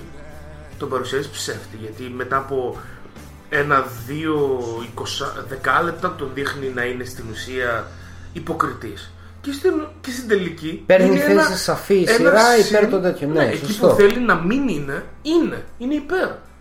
Είναι υπέρ των όπλων. Ναι. Και ήταν το full. Ή- Φάουλ. ήταν φάουλ, ναι, όντως, Αλλά ήταν τουλάχιστον ήταν μικρό γιατί η βασική, το βασικό story είναι οι βετεράνοι και όλο αυτό το. το. Α, όχι το άγχος, το στρες που ζουν μετά όταν επιστρέφουν και δεν έχουν να δουλέψουν και εκεί ήταν ήρωες με φράγκα και εδώ είναι Ενώ εδώ τίπο- δεν- τίποτα κτλ. κτλ. Λοιπόν, θα σου διαβάσω λίγο για την Karen Page εδώ στη βίβλο. Για πες μου. Επειδή κανείς δεν τη συμπαθεί. Ε, φαντάζομαι. Ωραία, λοιπόν, Το γιατί. πρόσεξε. Καταρχήν, Πάρ' το κοντά σου. φάκελος, φάκελος δεδομένων. Πραγματικό όνομα, Karen Page. Ιδιότητα. Άλλοτε γραμματέας, ηθοποιός και ραδιοφωνικός παραγωγός. Ναι. Βάση. Νέα Υόρκη. Καταλαβαίνεις ότι μέσα έχει πολλούς σούπερ ήρωες, οπότε αυτά όλα είναι... Πρέπει να Οκ, τα λέει ναι, ναι, ναι, ναι, ναι. γιατί- Ύψος 1,69. Κάτσε να το κάνω λίγο. Ναι, ναι. Βάρος 56 κιλά, μάτια μπλε, μαλλιά ξανθιά, ξανθά, sorry. Πρώτη εμφάνιση Daredevil 1. Απρίλιο 1964. Οκ. Δυνάμεις. Καμία. Εξαιρετικές ικανότητες ως γραμματέας, μέτριες ικανότητες ως ηθοποιός και παρουσιάστρια πολέμησε στο πλευρό του Daredevil και της Black Widow. Οκ. Οκ. Και δες τώρα εδώ. Ο έρωτας των δύο νέων είναι γεμάτος μπελάδες. Μιλάει για τον Daredevil, οκ. Λοιπόν, η σχέση της Karen Page με τον Matt Murdock ήταν ταραχώδης. Ο Matt την προσέλαβε ως γραμματέα, αλλά η σχέση τους άνθησε όταν της αποκάλυψε τη μυστική του ταυτότητα. Η ευτυχία τους δεν επρόκειται να διαρκέσει. Ενώ ετοιμάζω- προετοιμάζονταν για τον γάμο τους, η Κάρεν ζήτησε από τον Μάτ να εγκαταλείψει τη ζωή του υπερήρωα. Όταν εκείνος αρνήθηκε, η κοπέλα διέλυσε τη σκη- κλασική. Κλασική. Όταν εκείνος αρνήθηκε, η Έχω μείνει με κοπέλα. ένα άναβος. Κάτσε να Πρόσεξε, πάρω γιαούρτι. πρόσεξε, φάει λίγο γιαούρτι. Η κοπέλα διέλυσε τη σχέση τους και εισήλθε σε μια αυτοκαταστροφική περίοδο. Τσέκαρε λίγο. Τα... Εδώ γίνονται, γίνεται χαμός. Τα πράγματα πήγαν εξίσου άσχημα όταν η κοπέλα ξεκίνησε καριέρα ηθοποιού. Όταν δεν υπήρχαν πλέον διαθέσιμοι ρόλοι σε Παρενόχλησε κάποιος τηλεόραση τελικά. και κινηματογράφο, η Κάρεν μπήκε στη βιομηχανία πορνό και θύστηκε στην ηρωίνη. Δεν τα δείχνει όλα αυτά, ρε. Κώστα. Γιατί δεν τα δείχνεις στη σειρά. Πρόσεξε, δε- συνεχίζει. Η κοπέλα, η Κάρεν, αποκάλυψε τη μυστική ταυτότητα του Μάτς σε έναν έμπορο ναρκωτικών σε αντάλλαγμα για τη δόση της. Η καριόλα. Α, ήτανε, κάρικε. Ναι, ευτυχώς ο Ματ ξέρει να συγχωρεί. Ε, καλά, είναι μαλάκας, αυτό σου φαίνεται. Αφού τη βοήθησε να ξεφύγει από τα ναρκωτικά, η σχέση τους αναθερμάθηκε μέχρι το θάνατό της. Ήταν άλλο ένα κορίτσι το μάτι. Αχ. Πέθανε στα χέρια του Μπουλζάι. Αυτά. Γράφει η βίβλος. Πες μου ότι δεν γουστάρεις να τη δεις πρεζόνι, ρε φίλε. Δεν θέλω να τη δω γενικά. Καλύτερα να βλέπω τη Ροζάρε Ντόσον, ας πούμε, που ήταν γαμάτη χαρακτήρας και είναι και ωραία γυναίκα παρά αυτή. Πολύ κλαίγεται. Πάρα πολύ Θα κλαίγεται. γίνει τζάκι σε λίγο. ρε φίλε, εντάξει, είμαστε. Καλό είναι αυτό. Θα και να έχει το Punisher αγκαλιά. Οκ. Ε, Πού θα πάμε τώρα, γιατί μετά από αυτό πρέπει να το λήξουμε. Ήταν ε, Κοίτα, καταπληκτικό. ήταν. ε, πάμε σε κλείσιμο. Πάμε σε κλείσιμο. Ε, ήταν καλή η σεζόν, η σειρά δεν ξέρω, θα είναι η δεύτερη σεζόν. Δεν Μια είπαμε χαρά, κάτι. ε, ε. πάει, ναι. Δεν ήταν Πιστεύω- κάτι το αμάν αμάν. Ήταν καλύτερο από τους Defenders. Μ, Πολύ καλύτερο.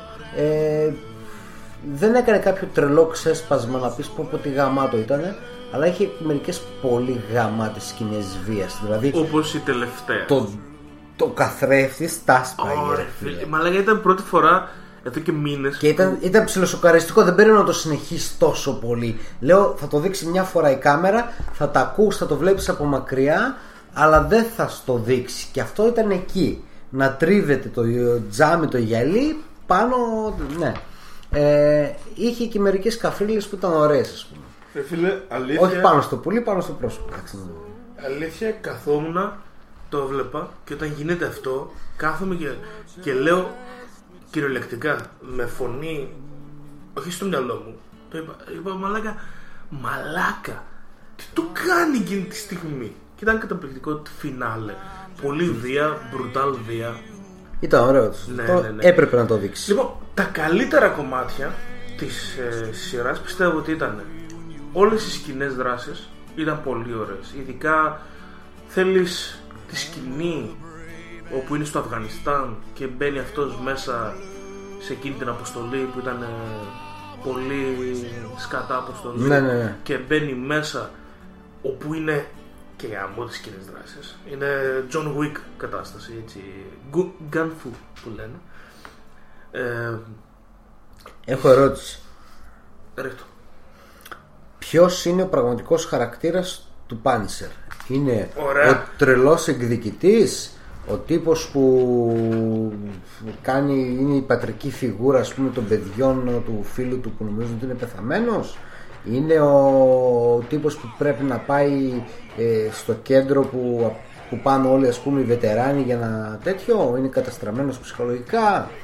Είναι εγωιτευτικός τύπος ξέρω που κάνει καμάκια γιατί κάπου τον έδειξε ξέρεις να είναι λίγο είναι ο τύπος που έχει χαβαλέ Ωραία. Ποιος είναι; Πιστεύω ότι α, σε αυτό το Α. πράγμα δεν έκανε πολύ καλή δουλειά η σειρά. Γιατί; Μας έδειξε αυτό που είπες τώρα, πολλά πρόσωπα τα οποία ο Μπέρνθαλ. Έδειξε πολλά πρόσωπα. Ο Μπέρνθαλ Τα έκανε παίζει καλά. καταπληκτικά. Και δείχνει πόσο σκυλή είναι. Έτσι. Μένα, εγώ τον παρουσιάζω σαν σκυλή τον Μπάνισερ. Είναι γλυκούλης σαν κουταβάκι και, και όταν, όταν ε, ετοιμάζεται να κάνει την επίθεση που πορώνει τον εαυτό του και κάνει «Ω, ω», αυτό το που Ναι, μου έλεγαν, που λυσάει. αυτό είναι λυσασμένος σκυλί. φίλε. Ε, καταπληκτικό και, και μοιάζει με Ναι μοιάζει το κοπρόσκυλο. Τέλος πάντων. Ε, τι θέλω να πω. Αυτό που δεν δείχνουν είναι ενώ το δώσαν ένα κλικ στο Daredevil Season 2 που έδειξε την ε, σφαίρα στο κρανίο Ναι. και έδειξε λίγο ότι μπορεί να είναι ασταθής πνευματικά. Εδώ πέρα δεν το δείχνει καθόλου αυτό. Σου δείχνει έναν άνθρωπο ο οποίος έχει ένα τραύμα και προσπαθεί να πάρει μια εκδίκηση δικαιολογημένη. Ναι από κάποιο σημείο και μετά όμως σου δείχνει ότι ρε παιδί μου έχει χάσει λίγο τον έλεγχο ότι απλά ας πούμε εγώ καταλήγω στο ότι χωρίς τη βία δεν ζει Ωραία. δείχνεις στο τέλος ότι προσπαθεί να μην δεν, ζήσει είναι- δεν είναι καλά ο Πάνισερ στο μυαλά του. Και γι' αυτό θα σου αναφέρω και την αγαπημένη μου σκηνή με τον Πάνισερ στο Civil War το comics ναι. έχει μια σκηνή όπου αράζουν όλοι οι, οι ήρωες οι οποίοι είναι, τους κυνηγάνε, έτσι. Ναι. Είναι η ομάδα του Captain America. Και σκε- συζητάνε τι θα κάνουν τώρα που η κυβέρνηση και ο Stark και η Shield είναι σε φάση σκοτώνουμε. Έχουμε βάλει μέχρι και κακούς σε ομάδα ε, επίθεσης. Τόσο Ναι. το έχουν τραβήξει. Κάθονται όλοι αυτοί στο κρυσφύγιο τέλος πάντων, ανοίγει η πόρτα και μπαίνουν μέσα δύο βίλα. Οι οποίοι είναι κλασική βίλα, νομίζω του Spider-Man. Ε, οι οποίοι μπαίνουν μέσα και είναι σε φάση, παιδιά, θέλουμε κι εμείς να μπούμε στην ομάδα. Δηλαδή, καλή κακή, οκ, αλλά εδώ μας μας εκτελούν, ξέρω εγώ. Τέτοια φάση. Εγώ ήθελα απλά να κλέβω τράπεζες. Και ο Puni-, ενώ αυτοί οι άοπλοι και να λένε ε, θέλουμε να βοηθήσουμε και ο Punisher σηκώνεται και τους κάνει εκτέλεση εκείνη την ώρα. Παπ, παπ, τους σκοτώνει.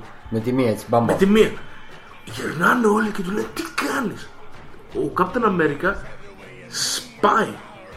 Τον αρχίζει στα μπουκέτα, τους σπάει τα μούτρα και ο Punisher δεν κάνει τίποτα. απλά κάτι Τίποτα, τίποτα, κάθεται. Του λέει ο άλλος γιατί δεν, δεν αντιστέκεσαι. Λέει δεν μπορώ να κάνω. Εσύ δεν είσαι κακός. οκ Επίσης ο Captain America είναι ο ήρωας του Punisher. Το ίνδαλμά του. σοβαρά Ναι, Ω, το πολύ ίνδαλμα φλώρος, του καλού, κατάλαβες. Αυτό το, ο καλός, ο απόλυτα καλός. Και Ο αυτό απόλυτα, ναι, και τον έχει μου σαν δείχνει εμένα το τέτοιο, ναι. πόσο δεν είναι καλά ο Πάνισερ. Ο Πάνισερ είναι, έχει αιμονή. Δεν είναι καλά στη μυαλά του. Και εδώ πέρα δεν μας το έχει δείξει ακριβώς. Ίσως γιατί Ναι, δεν έχει όχι ξεκινήσει ακόμα τόσο να είναι πραγματικά πολύ. Πάνισερ. Ναι, ναι, δεν το έχει. Μάλλον είναι τώρα εισαγωγικό του τέτοιο. Αν υπάρχει που μακάρι να υπάρχει δεύτερη σεζόν, θα ήταν καλό. Θα ήταν καλό να υπάρχει δεύτερη σεζόν. Και επίσης θα σου πω ακόμα ένα story για να το κλείσουμε έτσι το τέτοιο. Ο Ghost, ε, ο Ghost Rider Θυμάσαι; Ο Νίκολας Κέιτς. Ο χαρακτήρας αυτός Ναι. έχει μία δύναμη. Την, ε, τη ματιά, ξέρω εγώ, την περίεργη. Δεν ξέρω πώς το λένε στα ελληνικά. Ωραία. Όπου σε πιάνει, σε κοιτάει μες στα μάτια Α, ναι, και, και σε- εσύ ζεις όλο τον πόνο που έχεις προκαλέσει. Οπότε ζητάς συγχώρεση. Γιατί έχεις καταλάβει τι Ναι. έχει κάνει. Πιάνει τον Μπάνισερ. Του κάνει αυτό το πράγμα και αυτός λέει στα αρχίδια μου. Δεν, Το έχω ζήσει 100 φορές, Δεν ξέρω εγώ. μετανιώνω τίποτα. Απολύτως.